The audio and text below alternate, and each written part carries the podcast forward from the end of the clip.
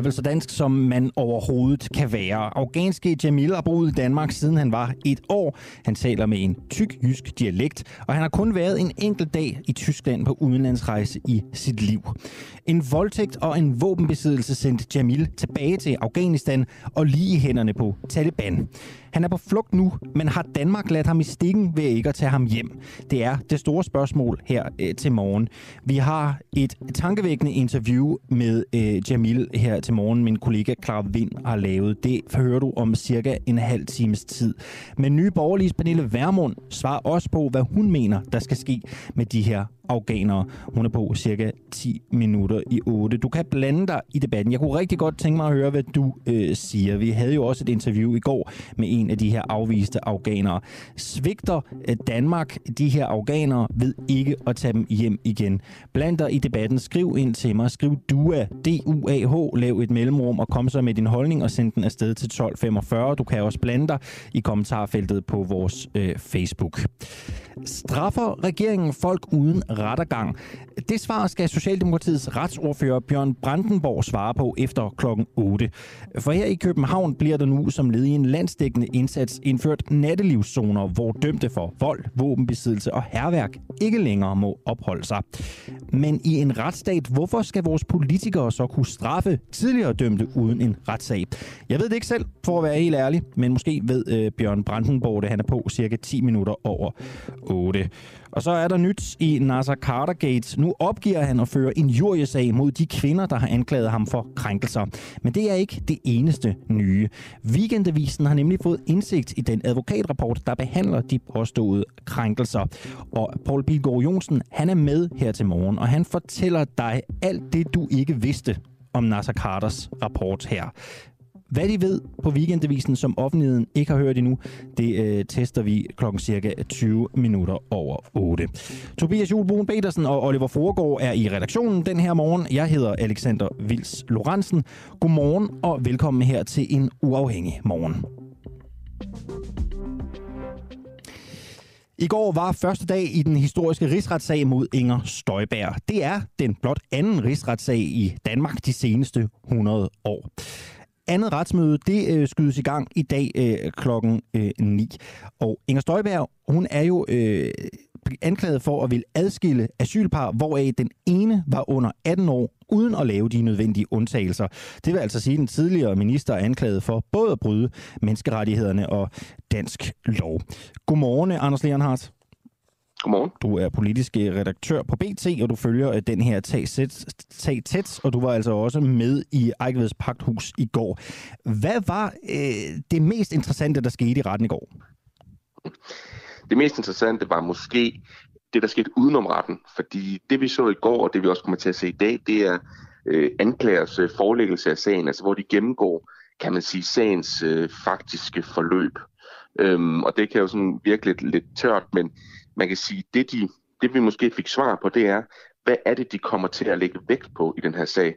Og de kommer altså til at lægge vægt på ikke bare de dokumenter og mails, der er sendt frem og tilbage i dagene op til den her, den her instruks, den her adskillelse af, af de her mindreårige asylpar. Nej, de kommer også til at lægge vægt på, hvordan Inger Støjberg udtalte sig til pressen dengang vi øh, hørte lange passage, hvor de læste op for doorsteps og interviews, som Inger Støjberg havde givet til pressen i, i, i de dage der. Og det, det er altså noget, det bruger de, åbenbart bruger de meget tid på det, for ligesom at sandsynliggøre og bevise, at Inger Støjberg øh, mente, at alle asylpar skulle adskilles, også uden undtagelser. Det lyder jo umiddelbart ret interessant, ikke? Fordi jeg tænker, når en minister eller en politiker står der til et øh, doorstep eller udtaler sig til pressen, så er det jo lidt mere håndholdt, end det ellers vil være, når man sidder til møde med sine politiske kolleger eller sidder til møde i ministeriet. Så det har alligevel en vis betydning, hvad der er blevet sagt sådan, hvad skal man sige, håndholdt til pressen også. Ja, det er i hvert fald det, anklager øh, gerne vil bruge som et understøttende argument, fordi det er klart, at øh, de skriftlige, de skriftlige øh, dokumenter, øh, mails og, og så videre, der er cirka 7.000 sider, øh, der er fire sider i sagen, øh, det kan man sige, det, det bruger man selvfølgelig også. Øh, men det er, jo, øh, det er jo for et bevis for, at Inger Støjberg, det er det, de gerne vil sandsynliggøre, at den, man kan sige, det kan godt være, at der stod noget i et notat som Inger, øh, fra den 9. Øh, februar 2016, det er det Inger Støjberg, hun siger, det er jo det, hun godkender. Det var altså der, hvor der stod, at der skulle være undtagelser. Men en ting, det er, hvad der står i det notat. Noget andet er, hvad der rent faktisk blev instrueret, hvad der blev beordret fra Inger Støjberg. Øhm, og derfor så øh, prøver de jo også at, at tage alle de ting, Inger Støjberg sagde i offentligheden, og køre det sammen med de dokumenter, for ligesom at sige, at det kan godt være, at der findes et notat, men virkeligheden var altså en anden. Det er blot anden gang på 100 år, at der køres en rigsretssag i øh, Danmark. Støjberg var selv til stede i Agtveds Pakthus i går. Hvordan, øh, hvordan øh, tog hun denne første dag i retten? Man kan sige, Inger Støjberg har i hvert fald anlagt en anden, øh, kan man sige, metode, en anden tilgang øh, til sagen, end vi så for eksempel Morten Messersmith over i øh, retten i Lyngby. Altså Inger Støjberg, hun er glad for at fortælle øh, og vil gerne svare på pressens spørgsmål. Det gjorde hun både før og, og efter øhm, og øh, gerne i lang tid. Øhm, men altså, hun er jo, øhm, hun siger hun er kampklar og fortrøstningsfuld, øhm, og ligesom, ja, kan man sige, har jo prøvet virkelig at gøre noget ud af hele pressedelen og hele, kan man sige, øh, offentlighedens indsigt i den her sag, øhm, ved også at oprette sin egen hjemmeside. Øh, så på den måde så er Inger Støjberg meget øh, proaktiv øh, i forhold til at skabe en fortælling i samfundet, også selvom hun skulle blive dømt. Fordi så har hun ligesom, kan man sige, gennem pressen, gennem sin egen hjemmeside, skabt et eller andet øh, fortælling, der kan øh, understøtte. Og man kan jo så også sige, at der har jo mødt øh, en, en hårdt nærmest af folk op uden for Vejlbeds Parkhus, som støttede Inger Støjberg øh, med forskellige øh, budskaber og sange og banner osv. Ja, blandt andet, øh, jeg så øh, Dansk Folkeparti var også mødt op i går og har kørt fuld blæs på Inger Støjberg på sociale medier. Det er jo sjovt det der, når et mm. politisk parti de begynder at fokusere mere på en anden politiker et andet sted end, end, end egen øh, politik. Øh, Leonhardt, øh, du nævner selv den her hjemmeside, den her famøse side inger, øh, inger.dk. Jeg tænker også, du, du har været inde og kigge, hvad der sker der. Altså, hvad er det, Inger Støjberg bruger den side til? Hvad er det, hvad er det for et narrativ, Støjberg fortæller der? Altså Inger Støjberg vil bruge den til dels at lægge videoer efter de her retsmøder, øhm, og så ligger, altså der bliver produceret simpelthen artikler. Det kan have karakter af simpelthen af et nyhedsmedie faktisk, øhm, og hvor der altså bliver produceret sådan rimelig, øh, kan man sige, øh, gennemarbejdede videoer, artikler osv. Af, af hendes ansatte. Øhm, så det hun, altså det hun bruger det til, det er selvfølgelig, fordi hun har fået nej til at få øh, tv-transmitteret øh, rigsretssagen, og så prøver hun ligesom at gøre det på den her måde ved at sige, okay, så alle jer danskere, så kan I få mit synspunkt Øh, det er selvfølgelig sådan en subjektiv, øh, og man kan jo ikke kalde det på nogen måde journalistik eller objektiv presse, men det er jo sådan hendes måde at hele tiden at kunne vinkle og kunne lave en, en fortælling omkring rigsretssagen, øh, og få det ud til danskerne. Og så det er jo selvfølgelig også kun for indvidede medlemmer. Det koster de her 25 kroner om måneden. Hvad, øh, det var første retsdag i går. Hvad kommer der til at ske i dag? Der fortsætter anklager med øh, forelæggelsen, og så de næste to dage, det vil sige mandag og tirsdag, i næste uge, så øh, er det ligesom forsvar, øh, der ligesom øh, har, har øh, banen.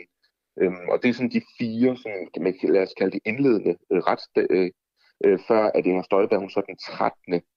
Øh, 13. september øh, skal afhøres, altså de efterfølgende tre dage. Så, så det er ligesom øh, den sådan indledende procedure, hvor man kan se, hvad er det måske som forsvar, og hvad er det som, som anklagemyndigheden vil lægge vægt på. Øh, og derfor så, det kan virke sådan lidt tørt at sidde derinde og, og høre på, øh, fordi de sådan set bare gennemgår en masse bilag og, og øh, kan man sige, udskrifter af dårstep osv. Men det er også, det er også en, en, kan man sige, en mulighed for at forstå, hvor de gerne vil lægge deres pointer i den her retssag. Virker Støjberg presset, når man sidder og observerer hende derinde i retten? Virker hun som en, der egentlig hellere havde lyst til at være et helt andet sted? Jeg er helt sikker på, at hun heller har lyst til at være et andet sted. Men hun virker ikke som en, der er fuldstændig presset. Hun virker meget sådan, kan man sige, fokuseret. Hun virker sådan meget rolig. Hun sidder sådan øh, hele tiden lidt foroverbøjet og kigger på den skærm, hun har foran sig, hvor hun kan se alle de dokumenter og billetter, der hele tiden kommer op. Når anklagemyndigheden snakker om noget, så kan vi ikke se det faktisk. Øh, det kunne man op øh, i retten ved, ved Messersmith, og det kunne man faktisk også i Instrukskommissionen, som behandlede den her sag. Øhm, der kommer der sådan en stor skærm. Det kan vi faktisk ikke her som, som presse. Derfor så er det kun øh, de små skærme, der er foran dem, og den kigger Inger Støjberg sådan hele tiden på. Øhm, og kan man sige, ikke virer sig meget for det. Øhm, altså hendes, hun har jo to forsvarsadvokater med, de afbrød to gange øh, anklageren i går, hvilket er sådan lidt øh, kan man sige, i den her øh, proces i, i sagen, men øh, det er jo sådan, øh, der var også til sidst, der var en af dommerne, som ligesom sagde, at nu må de vente med at afbryde til, der var deres tur osv. Men ellers så forholdt Inger Støjberg og hendes forsvar sig relativt roligt, og det er jo også, fordi vi er inde i en indledende fase, hvor de her vidneforklaringer, de kommer altså først om, ja, om 10, 10 dage begynder de. Det sagde altså Anders Leonhardt, som er øh, politisk redaktør på BT. Tak skal du have, fordi du havde lyst til at være med her. Klokken den er 10 minutter over syv. Du lytter til Den Uafhængige. Danmarks måske mest kritiske, nysgerrige og levende taleradio, som politikerne ikke kan lukke. Mere end 3.000 medlemmer støtter os allerede, og jo flere vi er, jo mere og jo bedre journalistik kan vi sende ud til dig. Se hvordan du kan støtte os. Gå ind på DU Om en halv time, så skal du høre et uh, tankevækkende interview her på Den Uafhængige. Min kollega Clara Vind, hun har talt med uh, Jamil. Jamil, han har boet i Danmark, siden han var et år gammel. Han har kun været på én tur til udlandet, det er til Tyskland. Uh, men han er altså blevet udvist, han er blevet sendt tilbage til Afghanistan. Det blev han, fordi han har begået en voldtægt og har været i besiddelse af våben. Han blev udvist til Afghanistan en måned inden Kabul faldt. Spørgsmålet er jo, om Danmark skal efterlade Jamil, som nu er på flugt i kløerne på Taliban. Det er det, vi spørger om her til morgen, og om øh, 30 minutter, så kan du altså høre det fra hestens egen mund. Du kan også øh, blande dig i øh, debatten. Det ville øh, vi kun blive rigtig glade for her på Den Uafhængige dem, der har stået side om side med Danmark i Afghanistan, for nu bliver vi altså faktisk lidt ved Afghanistan-sagen her, dem vil vi ikke lade i stikken. Dem vil vi hjælpe. Sådan sagde udenrigsminister Jeppe Kofod for lidt under en måned siden. I en anden sammenhæng nævnte han også, at specifikt NGO'er vil blive hjulpet ud af landet. Nu afslører Berlingske så, at 35 afghanere, der har arbejdet for danske NGO'er, ikke er blevet evakueret, også selvom en del af dem befinder sig i en ekstrem højrisikogruppe. De kom faktisk aldrig på Udenrigsministeriets evakueringsliste. Det skyldes, at der ifølge ministeriet var kapacitetsproblemer. En af MGO'erne, det er MMCC, der arbejder for børns og særligt pigers rettigheder i Afghanistan. Godmorgen, Berit Mühlhausen. Godmorgen. Du er direktør for MMCC. Du har også udtalt dig til Berlingske, og der siger du, at jeres afghanske medarbejdere de befinder sig i høj risiko. Kan du ikke beskrive, hvad det er for nogle risici, de står overfor? Altså nu er det jo, det, når man, først og fremmest er det jo meget, meget svært at vide, hvad, hvad Afghanistan er, og hvad Afghanistan bliver lige om lidt.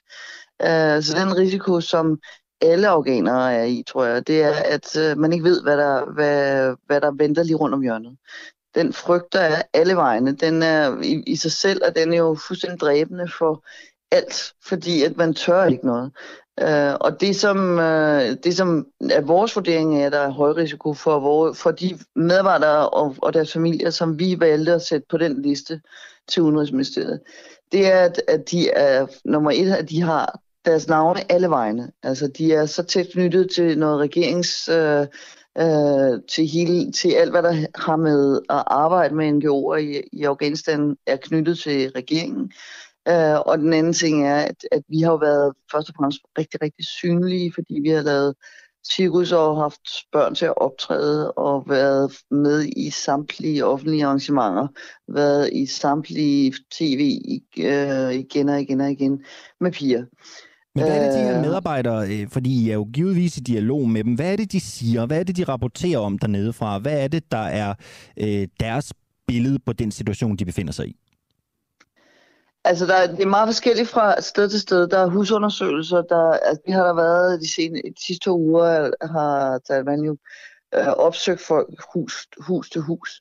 Øh, og, øh, og de har Øh, de har gjort det sådan lidt i, i perioder, eller det skifter lidt med, hvem det er, de har opsøgt. Det, det der er indtrykket, det er, at de har, har koncentreret sig om øh, dem, der har været ansat, eller dem, der har haft noget med sikkerhedsarbejde at gøre, dem, der har haft noget med regeringen at gøre. Øh, og så har de, at Taliban hele tiden sagt, at de ikke vil røre NGO'erne.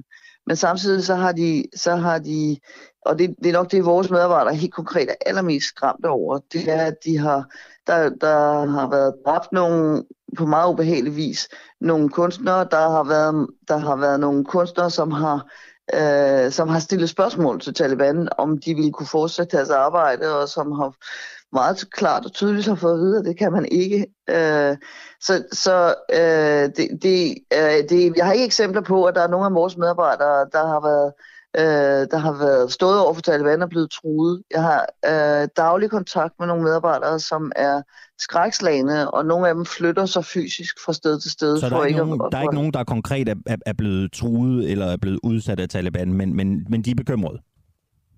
De, de har god grund til at være bekymrede, vil jeg sige. Og de, som sagt, der er nogle af dem, der flytter sig fysisk for ikke at, for ikke at opholde sig det samme sted.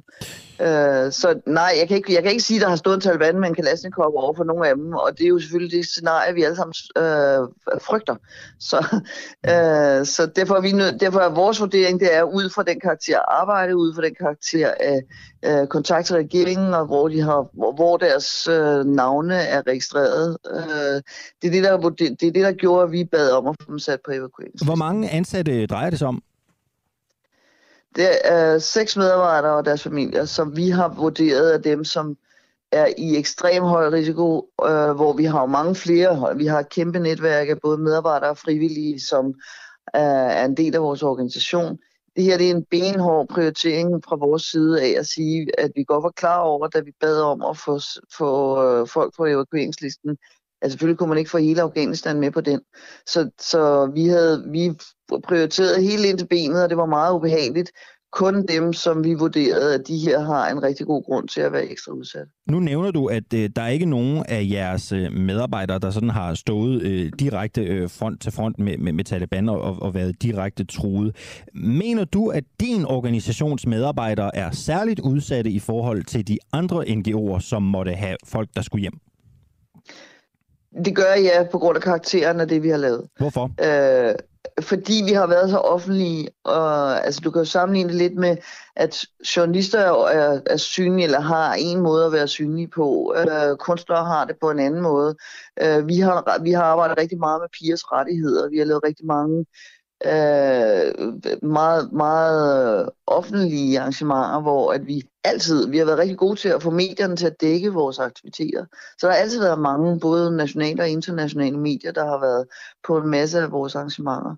Øh, plus at, vores, at vi har haft de her mange piger, som, har, som jo har været øh, rollemodeller for rigtig mange andre piger, øh, for, men hvor vi har haft dem øh, hvor vi har haft dem bevidst på scenen, fordi at det var situationen til i, i, på det tidspunkt. Det, vi har ikke på noget tidspunkt gjort noget, som vi har, som vi har vurderet til at nogen i fare på det givende tidspunkt. Vil du, det, der, frem, det der, vil du ligefrem mene, at jeres ansatte skal hjem før andre?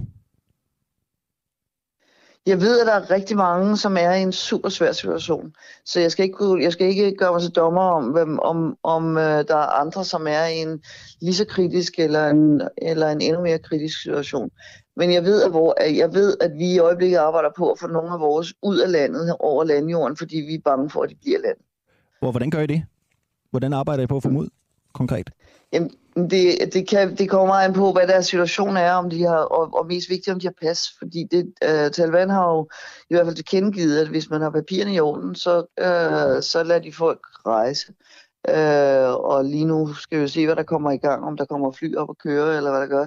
Men øh, så, så der, dem, der har, har, vi arbejder lige nu på, at nogen, der har pas, at vi kan få, få dem, øh, finde en vej til, at de kan komme til Indien og det er jo midlertidigt. Altså, det er jo ikke meningen, at, de, at, at uh, de skal være i Indien, men de skal ud af landet. Uh, og, det, og det er det, jeg siger, at de, der er behov for, det er, at Danmark, de, at, at Danmark uh, giver dem et stykke papir på, at de kan komme til Danmark og få behandlet deres sag. Og så, uh, og så må de selv eller sammen med os finde vejen ud af landet. Uh, men hvor lige nu er vores fokus bare, at de skal i sikkerhed. Mm. Men det er jo en super kortsigtet løsning. De er nødt til at ende et sted, hvor det er, de kan komme til og, at leve og, og, og hvad gør I konkret for at hjælpe dem til, til Indien, som du siger? Altså, hvordan gør I konkret dernede? Altså, hvad, hvad gør I? Altså først og fremmest så snakker vi med vores medarbejdere og bruger, bruger stort set hele tiden 24 timer i døgnet på det. Øh, på at finde veje sammen med andre, andre netværker, som arbejder på det samme i forhold til, til afghanere, som er i en, i en kritisk situation i forhold til med, øhm, sammen med dem selv for at finde ud af, hvordan deres specifikke situation er lige nu, og hvad de, hvad, øh, om de kan søge et visum online, eller om der er noget, der er åbent, sådan så de kan de kan søge det. I forhold til Indien kan man søge online, og det er en af grunden til, at hvis de har et pas, så kan vi prøve at hjælpe dem til at komme til at finde vejen til at komme dertil. Og så handler det om penge. Altså, at vi er nødt til, og det bliver Vesten nødt til, at være med til at finde penge til, at man kan hjælpe nogle af dem, som jo burde have været hjulpet allerede, og som jeg, jeg meget høj grad mener skal hjælpes til at ende til at komme i det her tilfælde til Danmark, fordi de har arbejdet for en, for en dansk organisation, for, som har fremmet danske værdier i et land, hvor det ikke er særlig smart lige nu, at det er det, vi har stået for. Her til sidst, øh, føler du, at den danske regering med Jeppe Kofod i spidsen øh, svigter de her NGO-medarbejdere, som, som du står i spidsen for, bare ganske kort? Ja, det gør jeg i meget høj grad. Jeg mener, jeg mener både, de, de, de svigter øh, helt klart afghanerne, øh, men, men de svigter også os. Øh, altså, afghanere vores medarbejdere, de har stolet på os.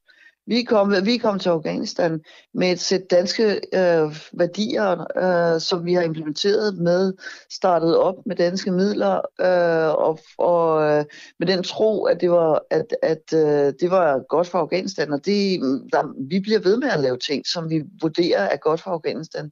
Men, vi har, men vores medarbejdere har stolet på os. Og det, er derfor, og det er derfor, man er nødt til at kigge på, hvor organisationerne kommer fra. Vi kommer med vores danske værdier. Det er det, vi har implementeret. Det er det, vi har, det er det, vi har vores medarbejdere har stolet på. Berit øh, Mühlhausen, som er direktør for øh, MMCC. Tusind tak skal du have, fordi du havde lyst til at øh, være med her til morgen. Klokken den er 21 minutter over syv her i en uafhængig morgen. Prøv at jeg tror, der er en rigtig, rigtig god historie på vej i øh, de danske medier lige om lidt. Det er en historie om Karen Melchior, som sidder i Europaparlamentet for Radikale Venstre. Øh, hun er angiveligt blevet kontaktet, det skriver hun i hvert fald på sin Facebook-side. Hun er blevet kontaktet af et medie, som vil skrive en historie om, at hun er en dårlig chef, og at arbejdsmiljøet på hendes kontor i Europaparlamentet i Bruxelles ikke er godt nok. Hvilket medie det er, det vides ikke, øh, men det her er altså noget, Karen Melchior har skrevet på sin Facebook-side i øh, går aftes. Jeg har selvfølgelig skrevet skrevet til Karen Melchior i går aftes på Facebook og spurgt, om hun ikke ville udlægge sin sag her i Den Uafhængige. Vi har også forsøgt at få fat på en øh, her til morgen. Det hun blandt andet skriver på Facebook, og nu øh, hold lige øh, tungen lige i munden, ikke? fordi nu læser jeg lidt op af det, hun skriver. Hun skriver, i foråret blev jeg gjort opmærksom på, at der var rygter om, at tidligere medarbejdere hos mig havde udtrykt utilfredshed med arbejdsmiljøet. Det gjorde mig rigtig ked af det, og jeg skrev derfor straks en mail til mine tidligere medarbejdere, hvor jeg gjorde klart, at man altid kan komme til mig, hvis man har spørgsmål eller er kritisk over for min ledelse eller arbejdsmiljøet på kontoret.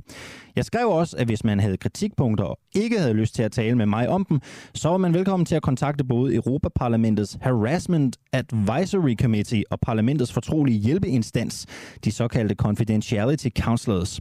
Jeg beskrev også muligheden for at kontakte Radikale Venstres kontaktinstans. Jeg skrev mailen med et oprigtigt ønske om at komme til bunds i, om der virkelig var medarbejdere hos mig, der havde eller har haft oplevelsen af, at vi på kontoret har et dårligt arbejdsmiljø. Og bundet i en stor frustration over for mig selv, over at det, hvis det var tilfældet, ikke var noget, jeg havde opdaget.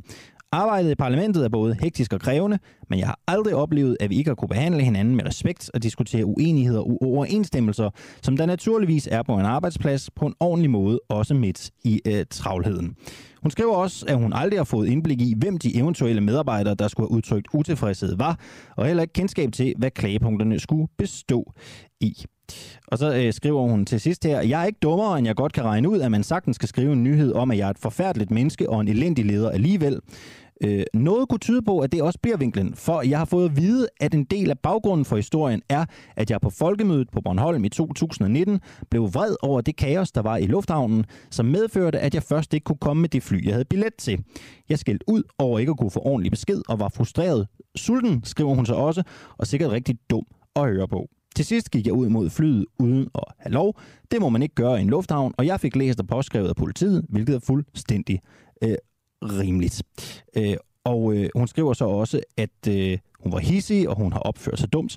Og det kan man jo godt lave overskrifter om, skriver Karen Melker også to år øh, efter.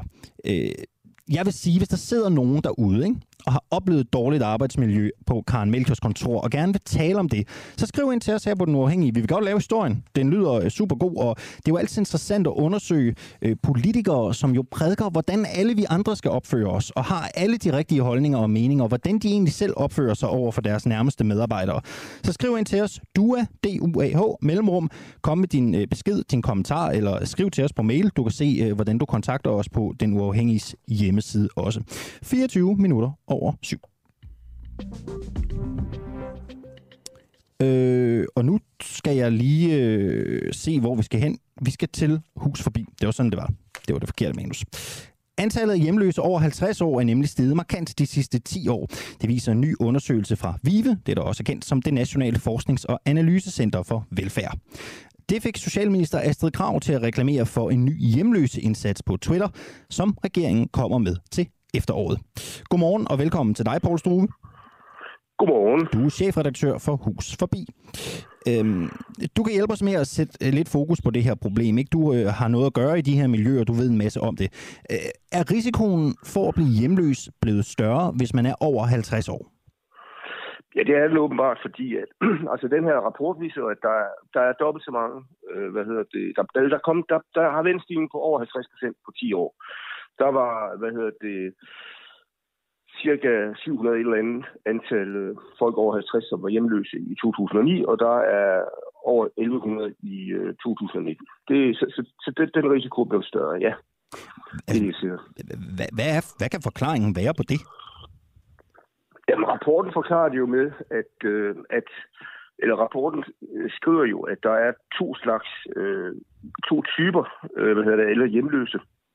Der er folk, som øh, har haft et almindeligt borgerligt liv langt hen ad vejen, men som så på et eller andet tidspunkt øh, midt i livet er blevet udsat for skilsmisse øh, og er røget ind i en social rute og er blevet hjemløse. Og så er der folk, som ligesom har været hjemløse hele livet, som har været anbragt og som har haft et problem med at tage stoffer og for meget alkohol og alt muligt og, og været hjemløse on off i, igennem hele livet og som så er blevet så gamle, at de, at de nu også er over 50. Så, så der er ligesom de her to grupper. Og når det så er sådan, jamen, jeg tror, det skyldes, at der, har, der er kommet nogle voldsomme øh, hvad hedder det, øh, sociale besparelser øh, over de her øh, seneste 10-12 år, eller sådan noget stil der. Det, det er simpelthen det, der giver sig udslag nu. Øh, det er derfor, tror jeg, at der, at der er flere, som simpelthen bliver hjemløse.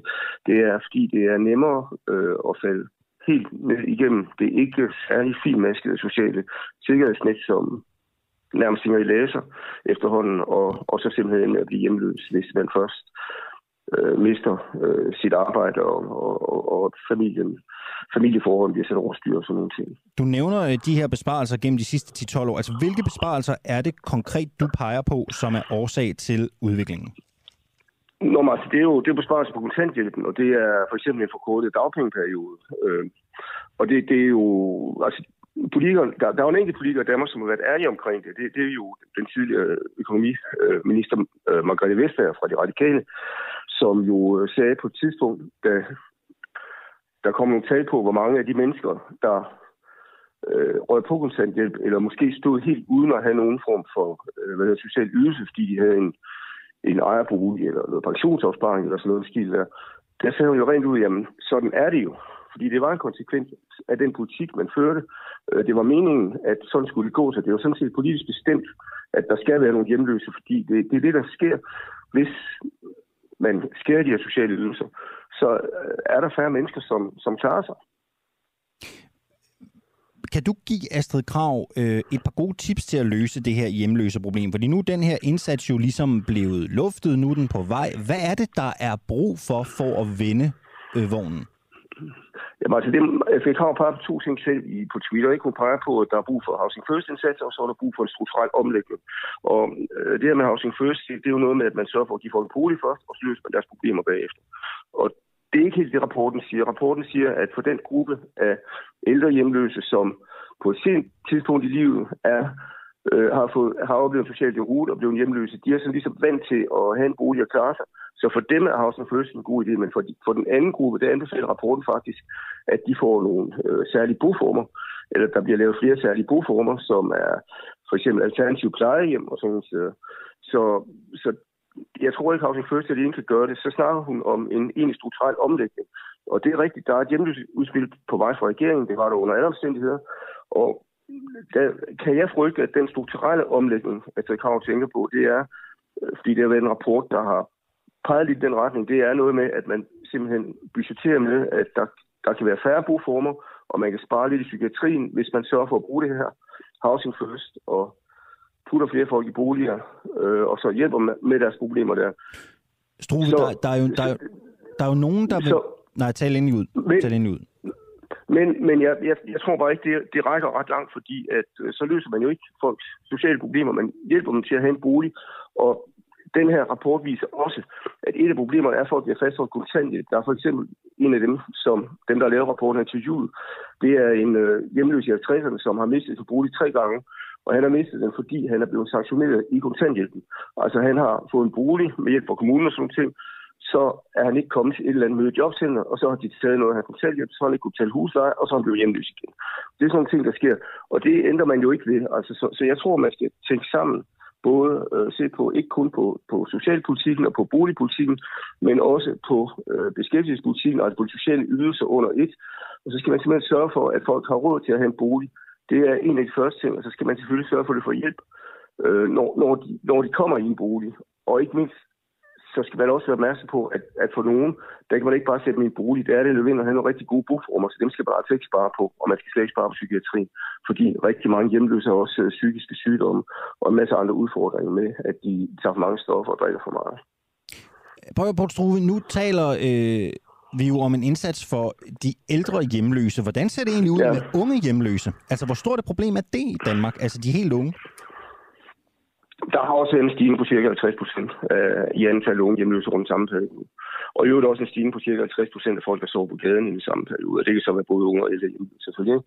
Så, så det ser også skidt ud. Det er, det er sådan, det ser nogenlunde lige så skidt ud, som det gør med ældre. Der, der er kommet lidt mere fokus på ældre, fordi at øh, den her ældreproblematik, det er, sådan, det er noget, der, altså det her med, med de ældre hjemløse, det er noget, der kom frem i de seneste øh, øh, tællinger af antal hjemløse i Danmark, mens de unge, det er noget, der har der er kommet frem, øh, hvad hedder det, nogle, lidt, nogle, nogle lidt tidligere tællinger, og i forhold til så de sidste to gange der er det været et konstant antal unge hjemløse, men de er der stadigvæk, man har ikke fået gjort, man har ikke fået løst det problem. Så der er, der er også en, en fordobling i antallet unge hjemløse. Dem er der nogle tusind steder af. Så lød det fra Paul Struve, der er chefredaktør for øh, Hus Forbi her på en øh, uafhængig morgen. Tak skal du have, fordi du havde lyst til at øh, være med. Selv tak. Og lad os øh, så prøve at kigge lidt på nogle af de overskrifter, øh, der kører ude i øh, det store ind- og øh, udland. Fordi Storbritannien de vil i de kommende måneder sende omkring 260 millioner kroner afsted i nødhjælp til Afghanistans nabolande. Det skriver nyhedsbyrået Ritzau. Pengene de skal hjælpe landene med at huse de afghanere, der er flygtet fra landet efter Taliban har taget magten. I første omgang ryger der 87 millioner kroner afsted til FN's flygtningeorganisation UNHCR og andre nødhjælpsorganisationer. De skal bruges til at udbygge teltlejre og toiletfaciliteter i områder ved grænserne til Afghanistan, rapporterer Ritzau altså om. Resterne af orkanen Ida har givet voldsomme mængder af regn på kort tid i de nordøstlige amerikanske stater New York, New Jersey, Pennsylvania og Connecticut. Det har kostet mindst 44 mennesker livet, det skriver Reuters. Vejret førte til store oversvømmelser, strømafbrydelser og ødelagte tage. Ida gik i land søndag middag ved lokal tid og hervede især delstaten Louisiana, hvor hele storbyen New Orleans blev efterladt uden strøm. Uværet er øh, så øh, voldsomt, at New Yorks borgmester de Blasio onsdag aften lokaltid erklærede nødretstilstand.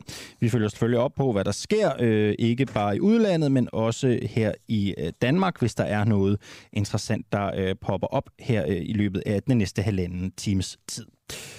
Begår du vold, herværk eller bærer våben, så må du ikke gå på bar ved Rådhuspladsen.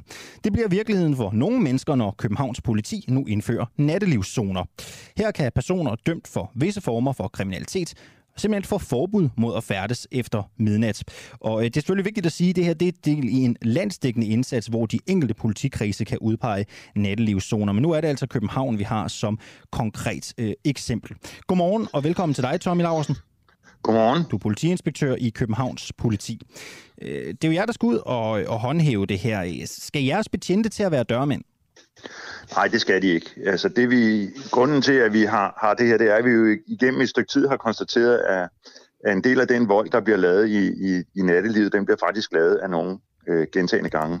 Så derfor så, øh, så har vi sådan et forholdsvis stort kendskab til, hvem der laver volden, øh, og, og i hvilke områder den bliver begået. Vi har faktisk lavet en, en forholdsvis stor analyse, øh, og den analyse, det er den, der ligger øh, de her fire zoner øh, til grund for det. Du siger, så det, I, har, I har kendskab til, hvilke mennesker, der, der primært begår den her... Altså, hvor mange drejer det sig om? Jamen altså, vi, har, vi kan jo konstatere, at vi, øh, vi ofte, når vi ser de gerningsmænd, som, som laver det vold i, i nattelivet, øh, så er der tale om genganger. Så, Mm. øh, så dem vil vi kunne, kunne finde på det.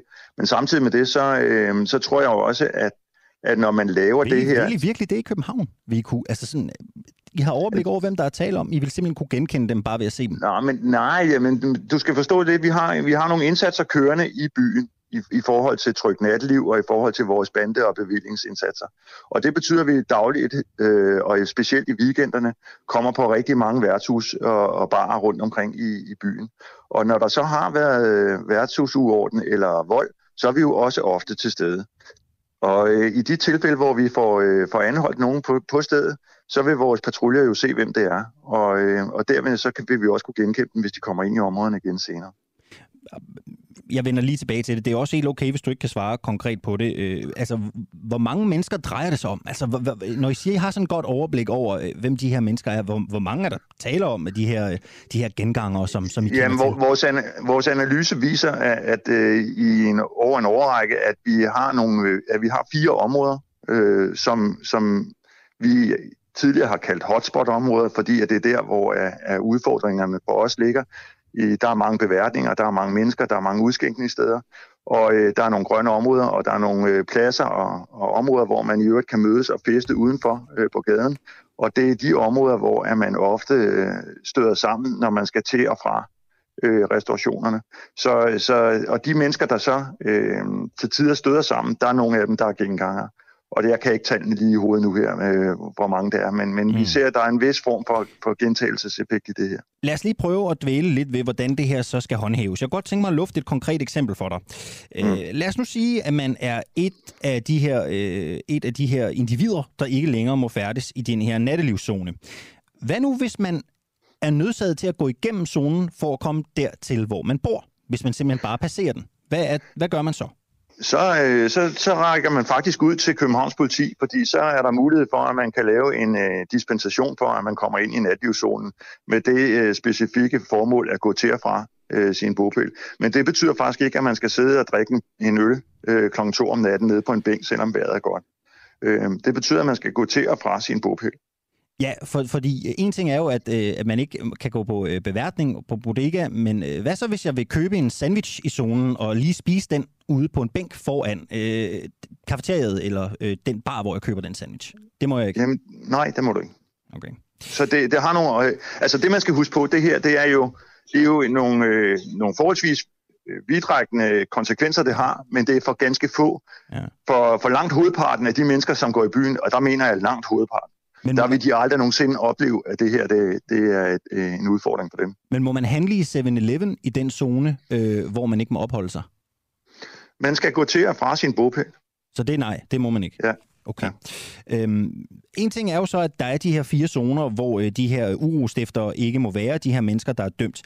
Men så er der jo alle dem, der bor på øh, Nørrebro, der er dem, der bor visse steder på Vesterbro, øh, der er dem, der bor på Frederiksberg. Øh, skal de så til at leve med de her øh, voldsmænd, fordi de går givetvis andre steder hen? Jamen det er sådan, at at hvis man har, øh, hvis man har fået sådan et, et forbud her, så må man faktisk ikke gå på værtshus noget sted i hele landet. Så, så det, som jeg siger, det har nogle ret vidtrækkende konsekvenser. Samtidig med det, så må man ikke befærdes øh, færdes i de nattelivszoner, der er lavet rundt omkring i de øvrige politikreds heller ikke. Så, så det, har, det er en, en, et værktøj, som, som i den grad kan være med til at begrænse en voldsmands adfærd, og, og, og hvor han kan gå hen øh, i, i tidsrummet fra, fra midnat til 05 om morgenen. Det jeg skal lige forstå det her korrekt. De her mennesker, som så er dømt, altså de må ikke gå nogen steder hen i det her tidsrum og opholde sig? Ikke? Nej, ikke på værtshus. Altså, de må jo sagtens, at de må gå, alle mulige andre steder hen, men de må ikke gå på værtshus i det tidsrum, hvor, de har, hvor domstolen har besluttet sig for, at, at de får sådan et forbud. Og, øh, og de må ikke færdes i nogle af de natlivszoner, der er rundt omkring. Hvordan i alverden skal I håndhæve det? Det lyder helt vildt. Jamen, det, det øh, kan godt, det er jo også en stor opgave, øh, men, og der er øh, sandsynligvis også nogen, der vil gå under radaren. Men øh, i, i forhold til København, der vil vi sige, at nogle af de her mennesker, de har jo altså en vis evne til at tilkalde sig politiets opmærksomhed. Bare alene med deres adfærd. Og, og så i vores daglige virke vil vi jo måske støde ind i dem i forhold til det. Og, og så som jeg sagde før, så vil vi øh, det personkendskab, vi har, øh, der vil vi i de patruljeoplæg, vi laver, øh, gå målrettet efter og se, om vi kan finde dem, øh, hvis, i forhold til, at de overtræder øh, det, men, de er dømt for. Men hvis der er tale om alle værtshuse, Hvorfor ja. har man så de her nattelivszoner? Så, hvad, hvad, hvilken forskel gør det så? Jamen, det, det gør den forskel, at, at i de nattelivszoner, så som jeg sagde før, der er faktisk også nogle, øh, nogle områder, hvor man ofte... Øh, for, for det første er der mange værtshus, og der er nogle pladser, hvor man ofte rykker festen ud i. Og det vil være meget uheldigt, hvis man har øh, begået vold inde på et værtshus, så man så bare kan stille sig op og feste videre øh, sammen med alle de andre ude på, på gaden ude for der. Fordi så er det jo netop, at gerningsmanden kan komme til at møde øh, sit offer igen og igen og igen. Ja, igen, jeg synes, det er, det er, jo, det er jo sådan, det er jo en politisk beslutning, det er jer, der skal, mm, det er jer, der skal mm. administrere det. Har du noget indblik i, hvor mange kræfter det tager for Københavns politi at skulle løse den her opgave? Det, det lyder omstændigt. Jamen, det, jamen altså, det, det, det her, det ryger ind i værktøjskassen, øh, og så øh, er det jo sådan, at vi, som jeg sagde før igen, har en, en indsats. Hver eneste weekend har vi folk, der er dedikeret til at gå rundt inde i, i minefeltet og i de områder, hvor der er natlivszoner, netop fordi, at det, det er, øh, hvad vi tidligere kaldte hotspots, nu kalder vi det natlivszoner, fordi nu har vi fået en lovgivning, der specifikt rammer det. Men grunden til, at vi har en indsats, der kører der, det er jo netop fordi, at der er meget vold, og der er meget uro og uorden i de områder. Så derfor har vi en, en stor øh, personkendskab til, til de folk, der kommer derinde, fordi at de unge mennesker, de frekventerer ofte de samme øh, steder, uge efter uge efter uge. Øh, så så, så det, det, det er mange gange de samme, vi, vi siger goddag til, når vi er derinde sammen med, med, med blandt andet også Københavns Kommune, jo, som, som er en del af, af vores tryg indsats. En ting er de her nattelivszoner øh, hvis man slet ikke må gå på værtshus øh, som dømt her, hvad så hvis jeg er på gaden, øh, jeg har en kammerat, der går ind og køber en øl, den står jeg og drikker ude foran et værtshus, som ikke er i en nattelivszone. Hvor står vi så der? Er det, øh, begår jeg noget, jeg ikke må? Nej, altså ikke hvis, øh, altså det, det kan du godt. Hvis du ikke øh, befinder dig i en natlivszone, så må du godt drikke en øl udenfor på gaden. Øh, hvis det ikke er en natlivszone, ja. Mm-hmm. Hvordan måler man konkret, det er også lidt interessant, altså hvilket område, som skal være en af de her nattelivszoner? Altså, som jeg sagde før, vi har, vi har besluttet os for at, at lægge noget meget grundig analyse øh, til, til, til grund for, for udvælgelsen af det her, fordi netop det er et forholdsvis stort indgreb.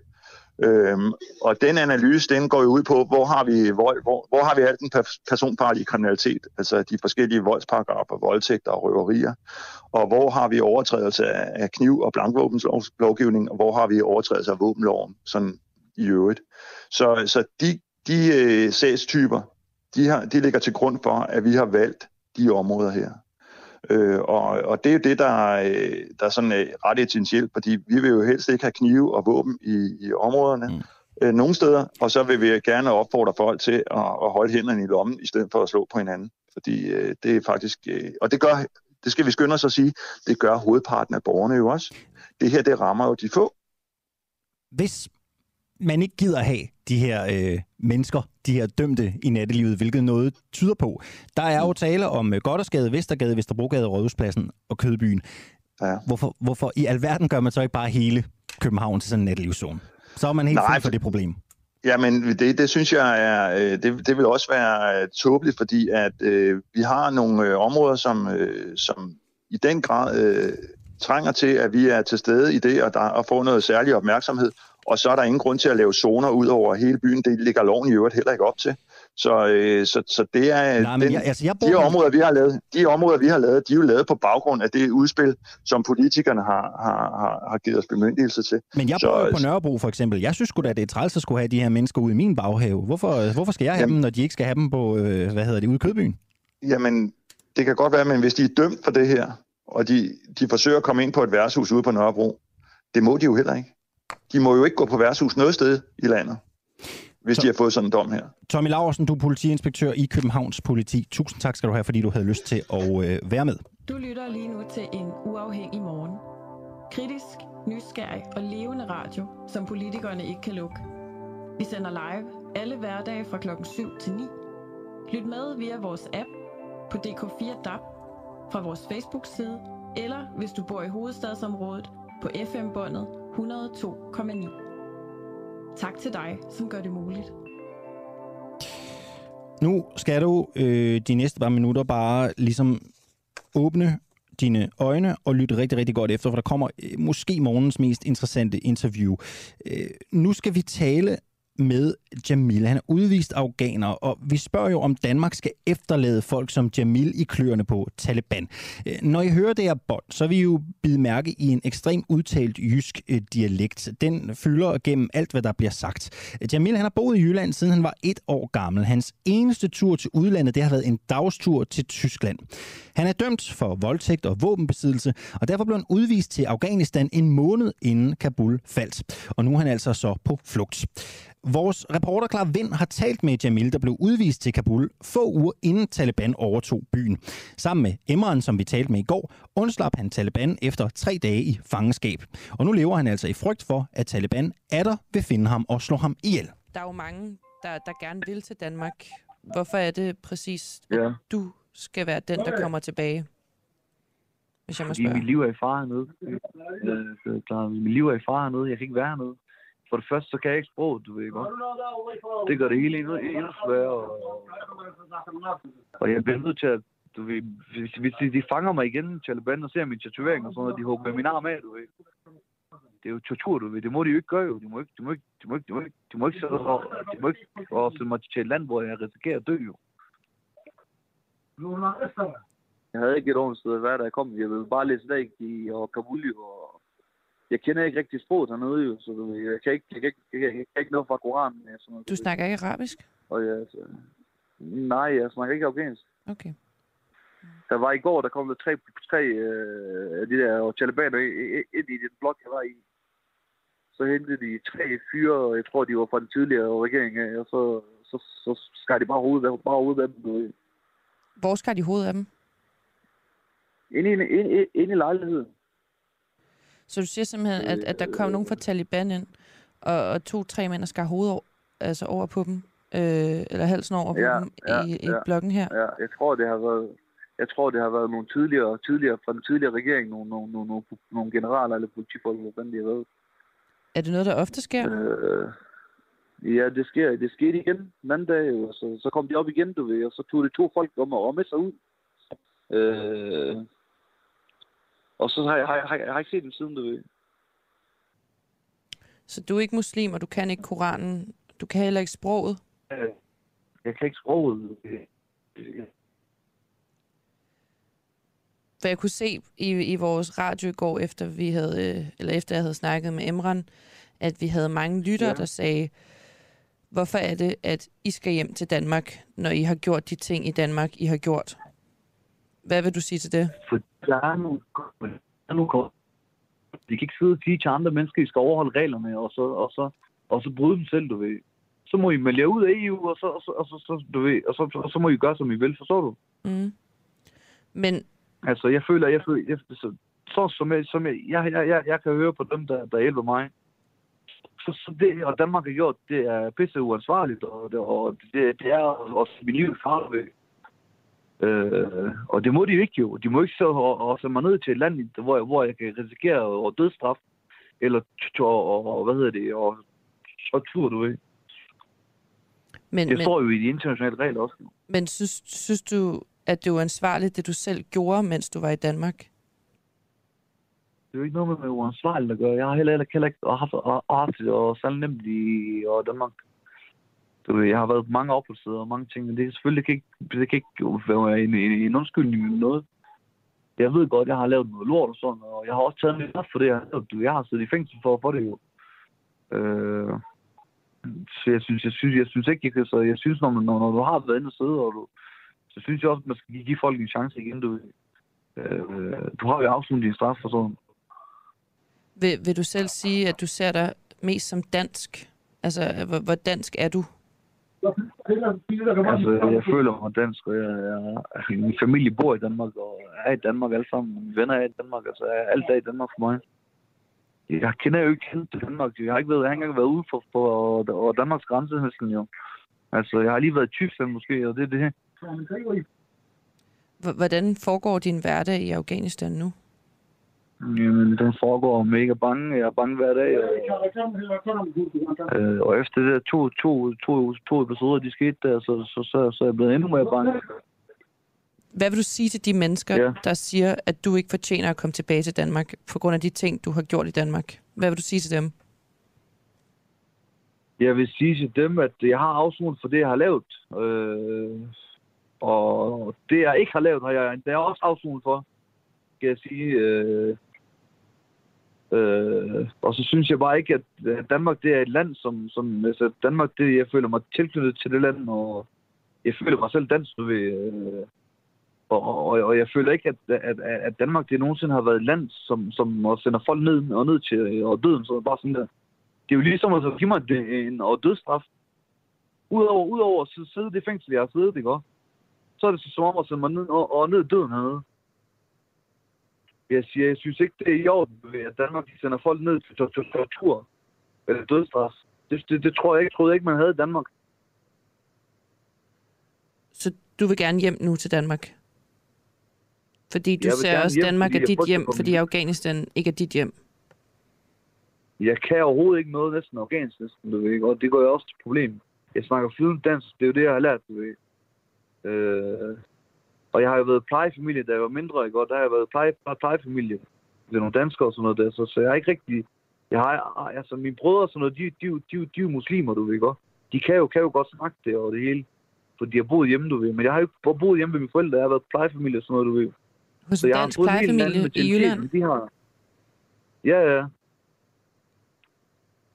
Har du, har du fulgt med i, hvad, hvad, der er sket i Danmark, mens du har været i Afghanistan? Altså både med, med det danske landshold og, og Christian Eriksen, og hvad der sker i Danmark, mens du har været i Afghanistan? Ja, Altså, jeg har set det der med Christian Eriksen. Altså, jeg følger med i nyhederne hver eneste, eneste dag. Hvordan er kontrasten mellem, hvad der sker i Danmark, og hvordan din hverdag er i Afghanistan? Jamen, den ser lidt kaotisk ud, jo. Der, altså, ham der med Fej, han, han lægger det hele over på for flygtningenævnet, og min advokat snakker med flygtningenævnet, og de, de vil gerne prøve at hastebehandle min sag, du ved. Øh, så jeg venter bare på svar fra et eller andet, du ved. Føler du selv, der er håb for, at du kommer hjem til Danmark igen? Det ved jeg. Det håber jeg, altså. Det, jeg kan... Danmark er mit hjem, jeg, altså, det, er det er der, der er jeg chill, det er der, mit hjem er, altså. Det er der, min familie er, det er der, mine venner er, det er der, der min kæreste er, det er der, jeg har alt.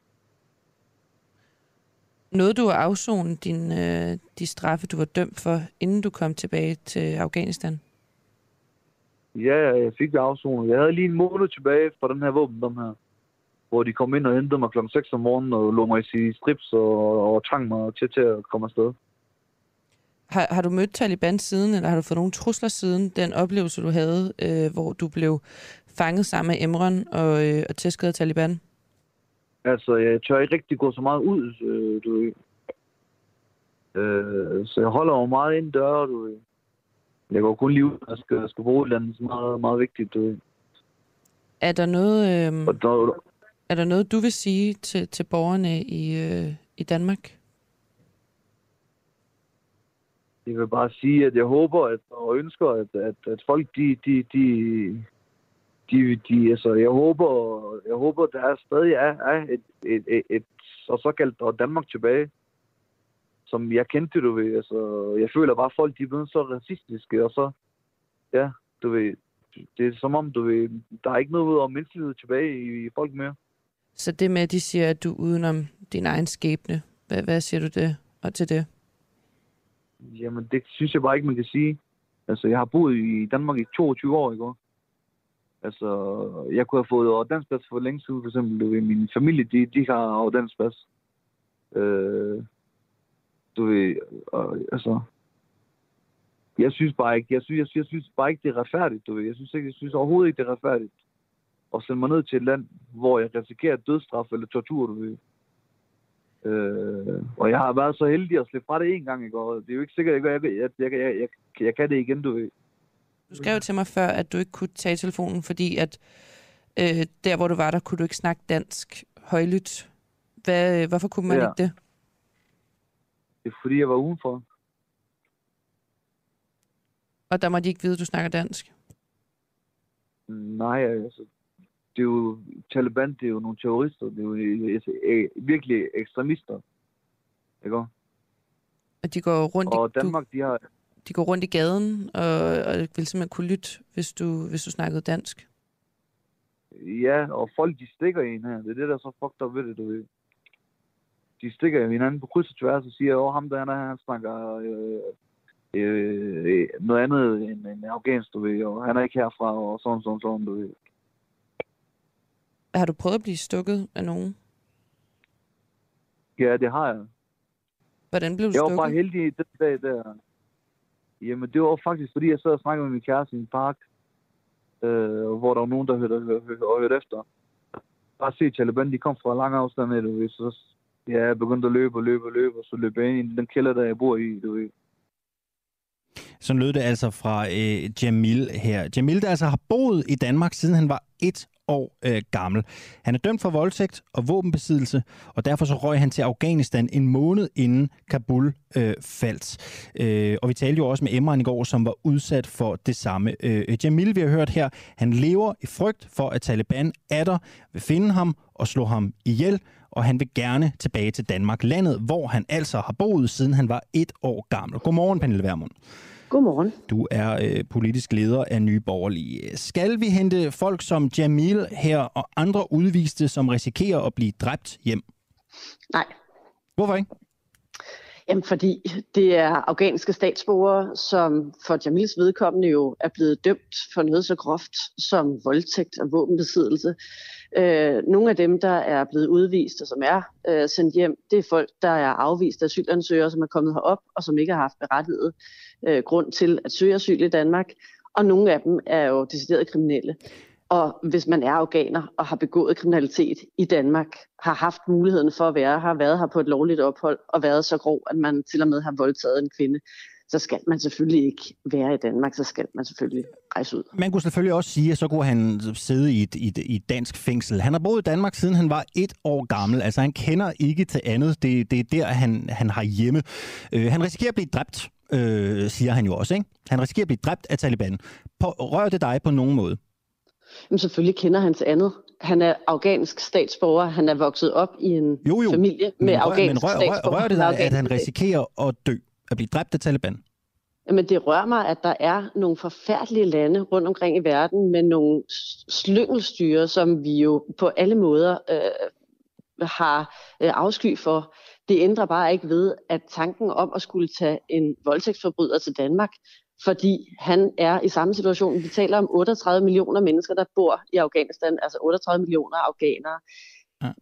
Det giver jo ingen som helst mening, at vi i Danmark skulle tage en voldtægtsforbryder hertil, Nu har vi talt, nu har vi talt med to konkrete eksempler de sidste to dage her på Den Uafhængige. Den øh, ene er blevet tortureret af Taliban. Det var Emran, det hørte vi i går. Øh, de frygter begge to at blive slået øh, øh, ihjel. Øhm, er det bedre, at de dør i Afghanistan, end at de kommer øh, til Danmark, øh, eventuelt afsoner deres dom øh, og er i sikkerhed? er det bedre, at de dør. Altså hvis, hvis man er i Afghanistan og ikke føler sig tryg der, hvor man er, så er der jo en mulighed for stadig at flygte. Der er jo også en mulighed for, at man kan få hjælp af de organisationer, vi har i Afghanistan. Dansk Røde Kors er i Afghanistan. Der er øh, masser af områder, som man kan tage til, hvis man føler sig utryg. Det ændrer ikke ved, at det er simpelthen ikke rimeligt, at Danmark skal tage mennesker hertil, mm som har, øh, har haft en mulighed for at være her, har misbrugt den mulighed, har voldtaget, øh, begået kriminalitet. Det ville jo være altså, helt, helt absurd. Jeg, jeg, jeg prøver lige at, at spørge igen. Jeg tror, jeg forstår godt, hvor du er på vej hen. Men hvis du og Nye Borgerlige kunne vælge mellem at tage øh, Jamil og Emran til Danmark, eller lade dem blive i Afghanistan, hvor de risikerer at dø, hvad vil du så vælge? Jamen, vi vil lade dem blive. Altså, de skal blive i Afghanistan. Og, og det, er, det, er jo, det er jo forfærdeligt, at det er 38 millioner mennesker, som lever under øh, en styreform, og det er jo alene i Afghanistan 38 millioner mennesker, der lever under en styreform, som vi jo på alle måder har afsky for. Det ændrer bare ikke ved, at vi jo helt åbenlyst ikke kan hjælpe de her 38 millioner mennesker ved at tage dem hertil. Og den aller sidste, vi skal tage hertil, er der en mand, som allerede har været her, har begået så grove forbrydelser, og dermed er blevet udvist. Nu ved jeg ikke, om du hørte interviewet, men jeg har jo opsummeret lidt for dig, hvad det handlede om. Altså sådan bare, når du hører øh, historier som, som ham her, øh, Jamil, altså har, har du ondt af ham? Føler du med ham? Nej, det har jeg simpelthen ikke. Jeg, jeg har ikke ondt af en mand, som begår så grove forbrydelser som voldtægt. Altså, jeg, det må jeg bare sige.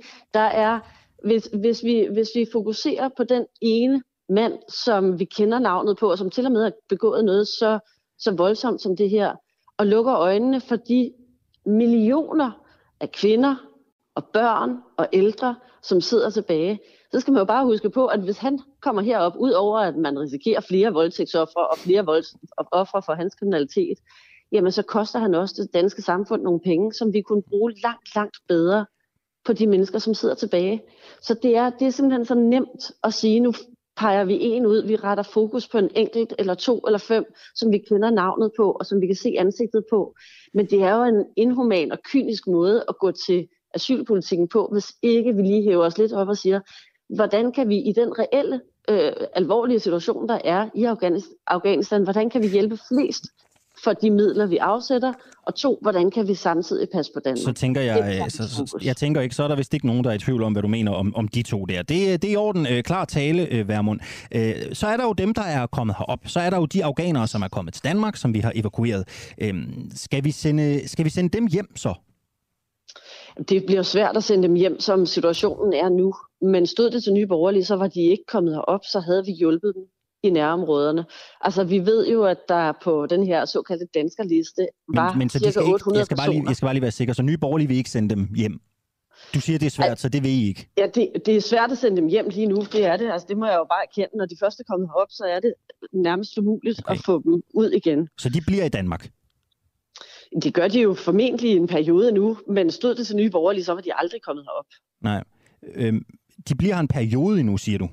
Men skal de, ja, skal, skal, skal de hjem, eller skal de et andet sted hen, hvis det står til dig og Nye Borgerlige? Jamen, altså, hvis ikke de har, hvis ikke de har lov, igen, hvis det stod til mig og Nye Borgerlige, nu, nu er situationen jo den, at det står ikke til mig og Nye Borgerlige, men hvis det stod til mig og Nye Borgerlige, jamen, så havde vi hjulpet de her mennesker ved at have en aftale om, hvad sker der med jer, hvis vi står i den situation, at Taliban rykker ind, når vi rykker ud. Og det er jo ret okay. forudsigeligt, at det var det, der var sket. Så man skulle have haft en exitplan for de her mennesker, som ikke indebar, at de skulle til Danmark, men at man selvfølgelig skal hjælpe dem mm. i sikkerhed.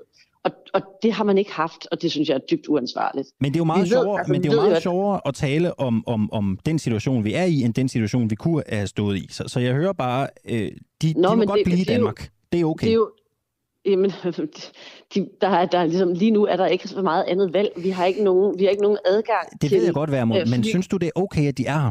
Er det, er det okay for dig og Nye Borgerlige? Nej, det synes jeg ikke, det er. Det er jo derfor, jeg siger, at de, hvis det stod til os, så var de aldrig kommet.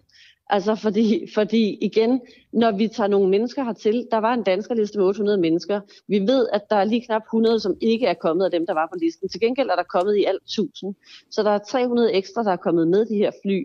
Vi taler om, om 800 mennesker på en danskerliste, som ikke er sikkerhedsscreenet, som for tolkenes vedkommende, når de har været i Afghanistan, ikke har måttet bære våben. Hvorfor har de ikke det? Som ikke har kunnet øh, få de samme muligheder, som danske soldater har haft af sikkerhedsårsager.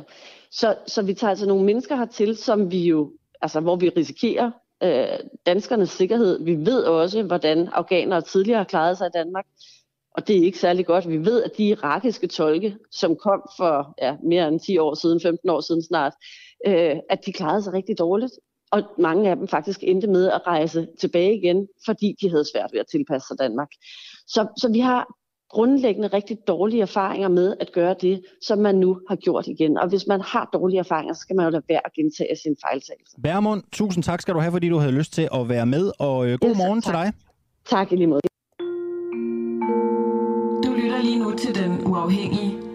Danmarks måske mest kritiske, nysgerrige og levende radio. Hvis du har en god idé til en historie, så skriv til os på Facebook eller send os en mail. Adressen finder du på hjemmesiden.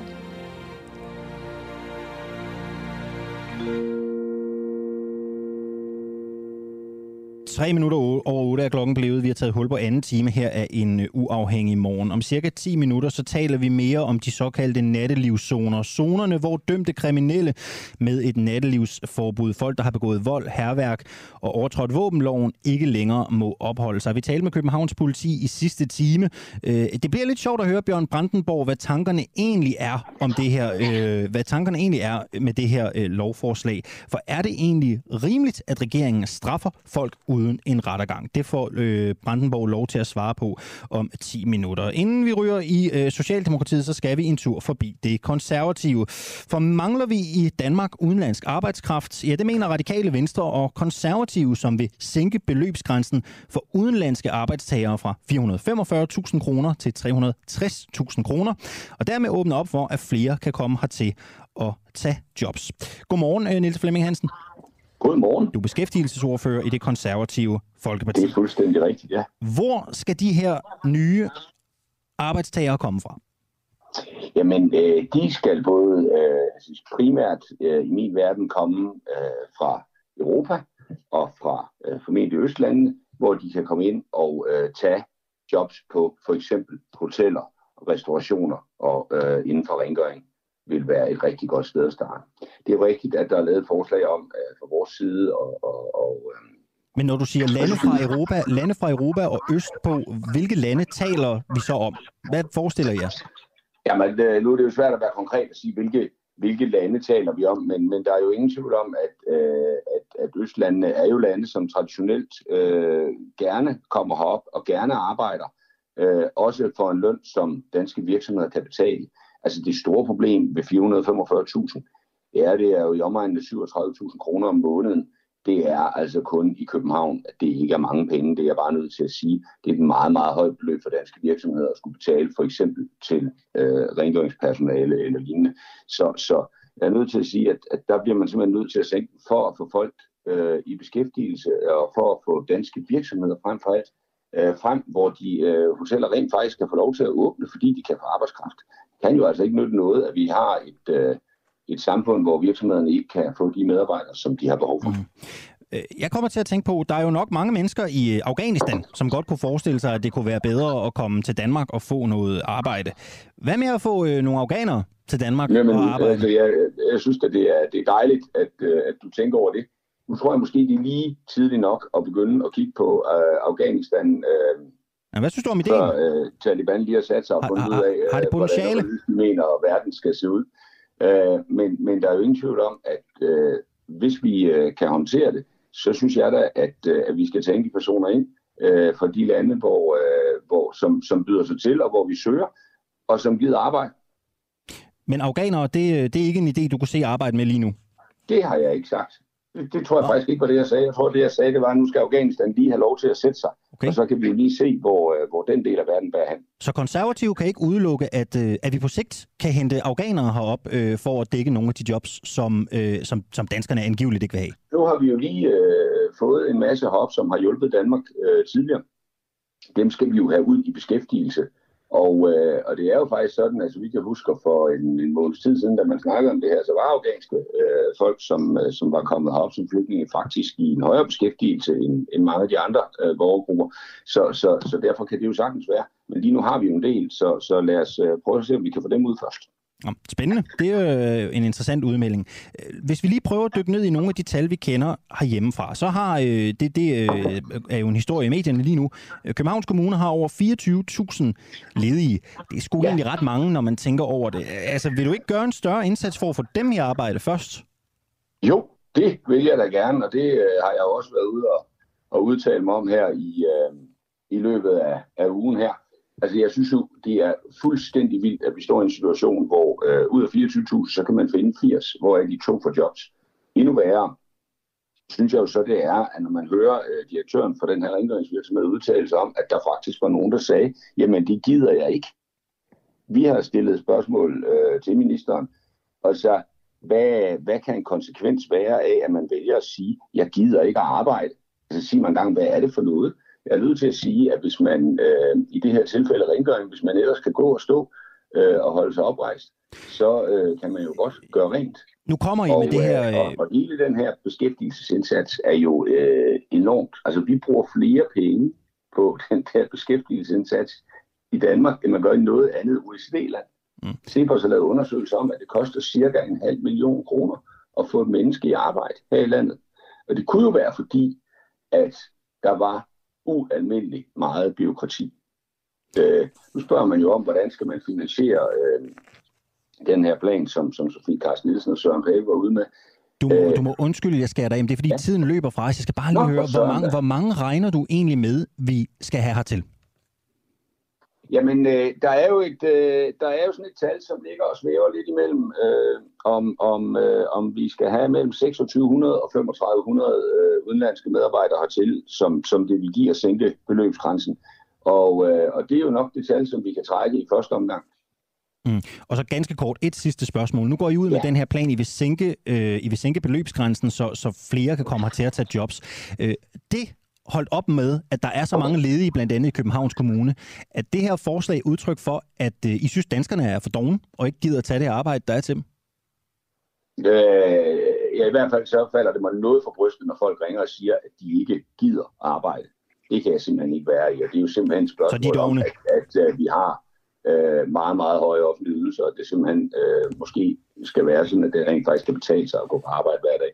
Niels Flemming Hansen, beskæftigelsesordfører i Konservative. Tusind tak skal du have, fordi du havde lyst til at øh, være med her. Øh, danskerne er dogne, det synes jeg, jeg hørte øh, der blive sagt. Om ikke direkte, så er det i hvert fald lidt i øh, periferien her. Øh, ganske interessant. Øh, vi iler videre, fordi straffer øh, den danske regering folk uden rettergang? Det er et af de spørgsmål, vi stiller her til morgen. København indfører nemlig nu som første øh, by i en landsdækkende indsats nattelivszoner, hvor dømte kriminelle med et nattelivsforbud kan få forbud mod at opholde sig. Et nattelivsforbud det kan ramme folk, der begår vold og herværk eller overtræder våbenloven. Og i København der gælder zonerne øh, konkret de øh, kendte øh, festgader, Goddersgade, øh, Vestergade, Vesterbrogade ved Rådhuspladsen og øh, Kødbyen, som også ligger på Vesterbro. Øh, godmorgen, Bjørn Brandenborg. Godmorgen. Du er retsordfører i Socialdemokratiet. Øh, det helt sådan overvejende spørgsmål, man får lyst til at stille, når man hører det her, øh, er jo noget i stil med, altså personer her, som allerede er straffet gennem retssystemet, øh, giver I ikke dem en ekstra straf uden rettergang? Nej, jeg medgiver gerne, at det er et, det er et markant tiltag, som, som flertal i Folketinget har taget her, men jeg synes samtidig også, det er, Øh, det er noget, der er nødvendigt, fordi vi jo har set øh, øh, desværre alt for mange forfærdelige episoder, hvor at uskyldige unge mennesker de bliver øh, brutalt øh, overfaldet i, i natlivet, og det er jo noget, som øh, hvis man har hørt historierne fra nogle af de offer, jo ikke noget, som, som kun sætter sig, sig på dem øh, fysisk, men også psykisk, og derfor ønsker vi med, med det her med den her lovgivning, og sørge for, at det bliver øh, tryggere for folk, som bare ønsker at have en, en sjov aften i byen, øh, og gå ud og, og, og hygge sig. Øhm, og derfor så, øhm, så er det her i bund og grund et spørgsmål om at sikre tryghed og sikre øh, personlig frihed, og fordi vi ganske enkelt ikke vil finde os i, at der er nogen, der begrænser andre menneskers I giver vel, frihed I til giver, I giver vel de facto dømte mennesker en ekstra straf, uden at tage dem i retten? Det kan vi vel ikke diskutere?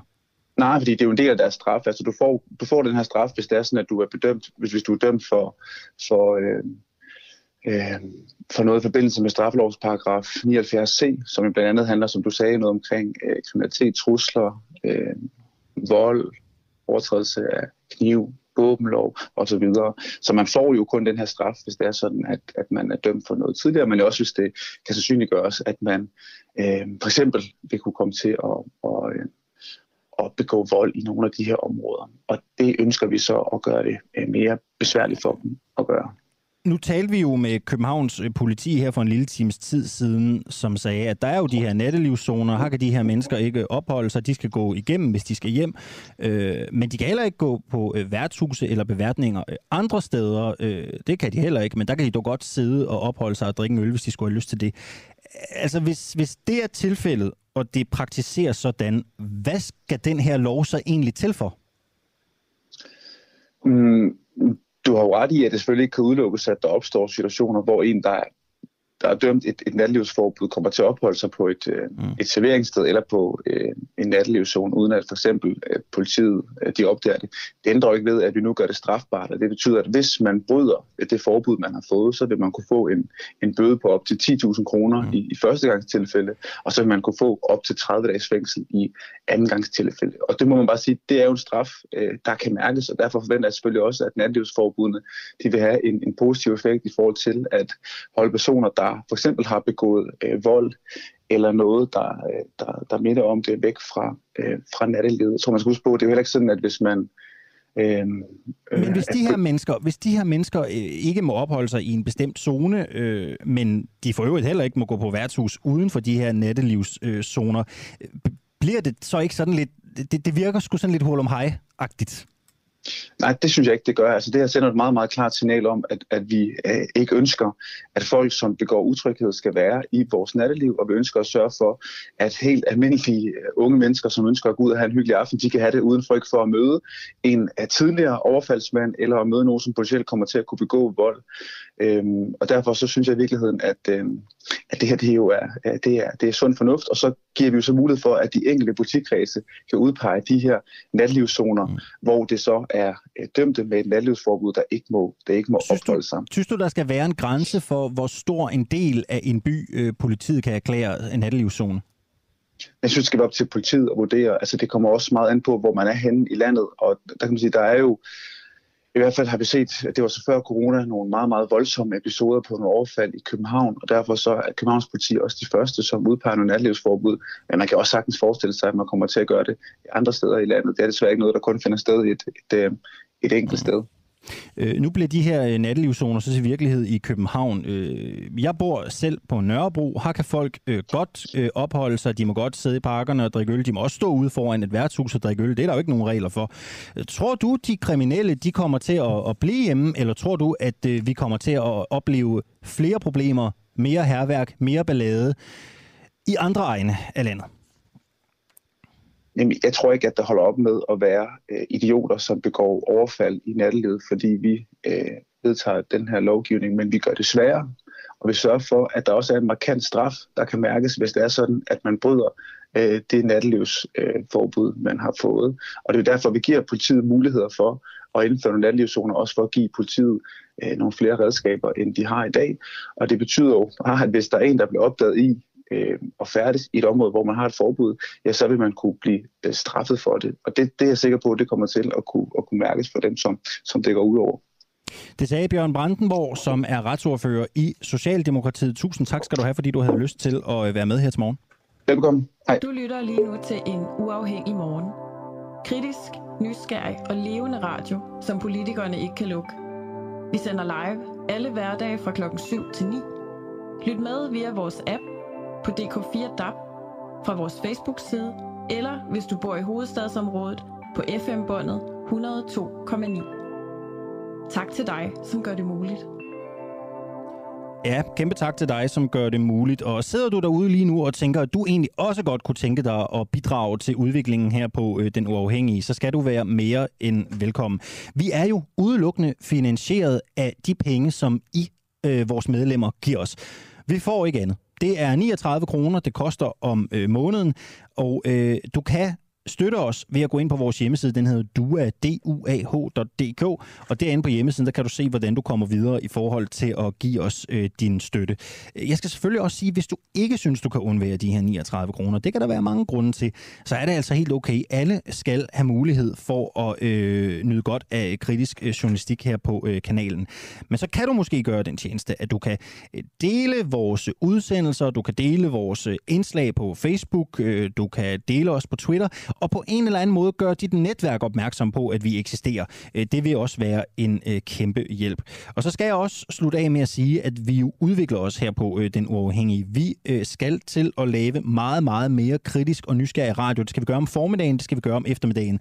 Og i den anledning så mangler vi gode frivillige kræfter til at bidrage med udviklingen her på redaktionen. Så har du lyst til at stifte bekendtskab med journalistik, med radioproduktion, øh, administration også for den sags skyld, så skriv til Den Uafhængige. Du kan skrive til os på vores øh, Facebook-side, der kan du se øh, kontaktoplysningerne.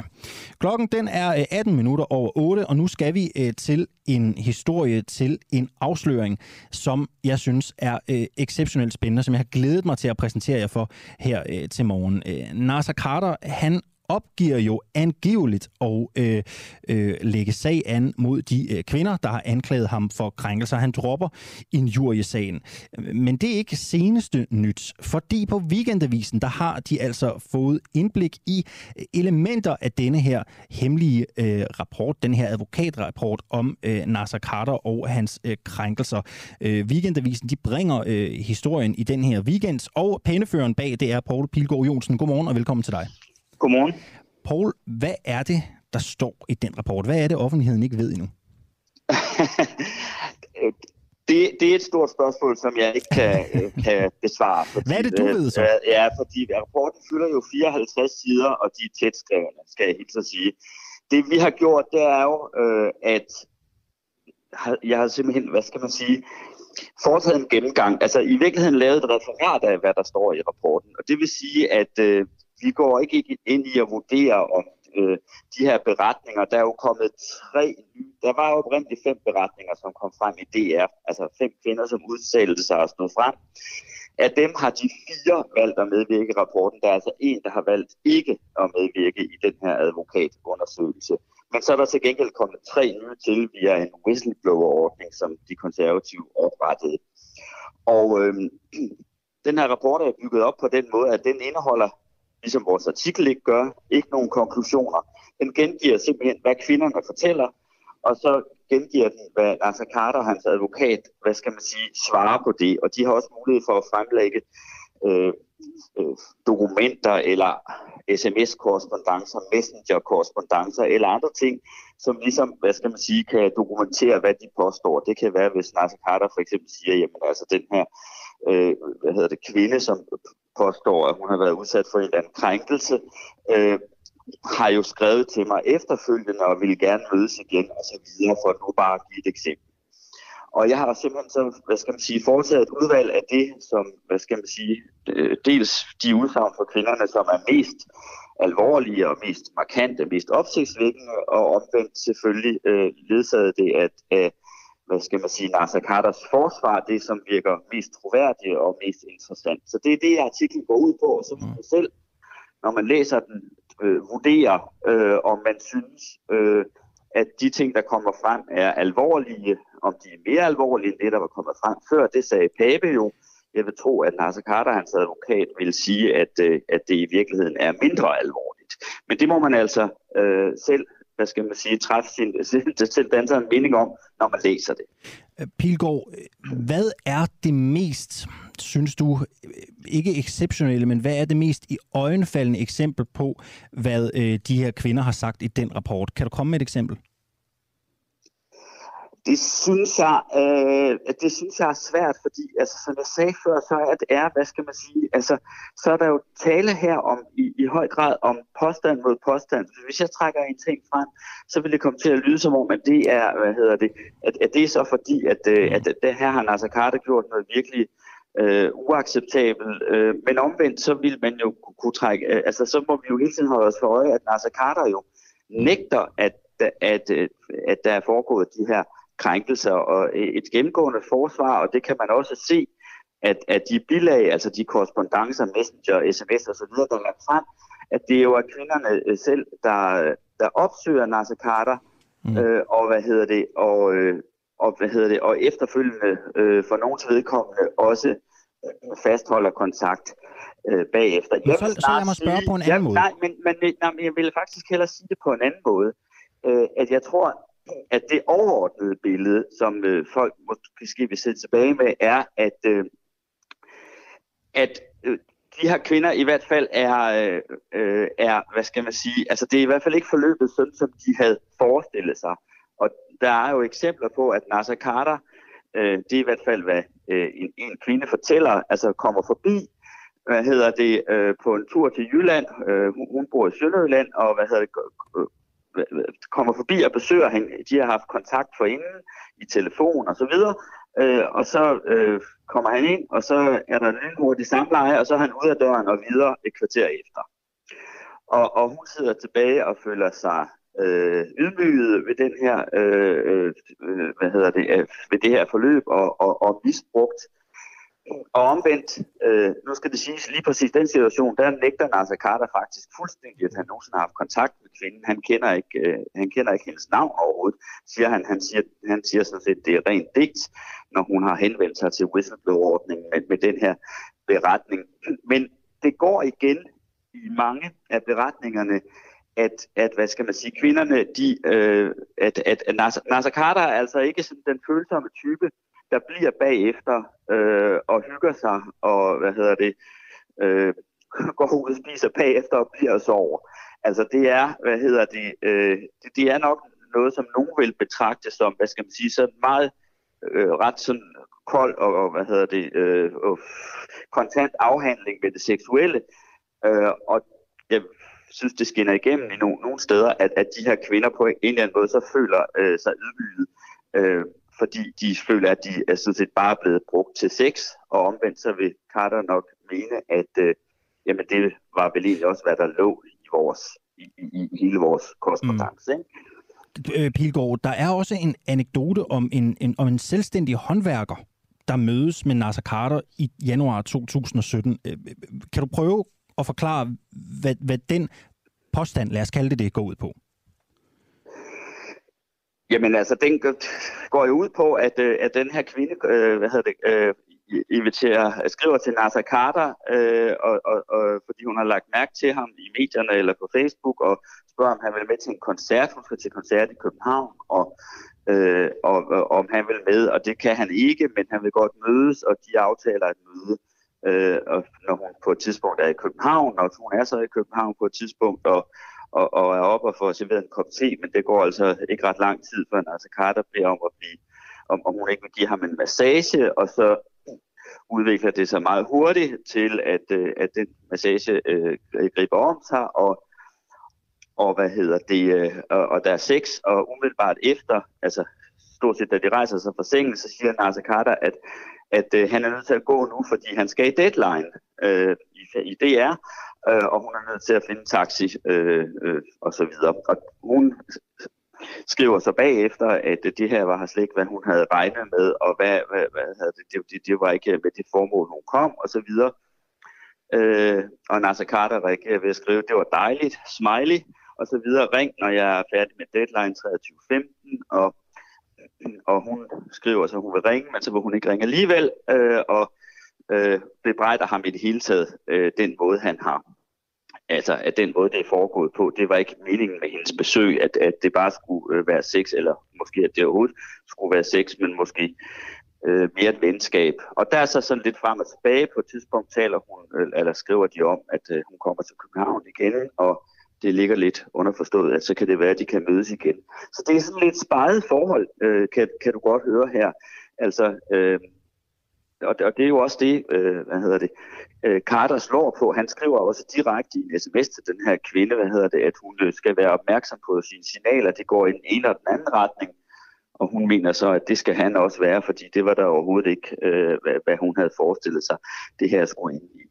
Der er en lille, præcis den beretning, en lille, hvad skal man sige, sådan en detalje, som, som, som, øh, som øh, øh, Nasser Carters advokat slår på. Det er jo, at kvinden over for de her advokater, som har lavet undersøgelsen, siger, hun bliver spurgt, om det var hende selv, øh, der tog tøjet af, eller, eller hvem der tog tøjet af hende, da de kom ind i sengen.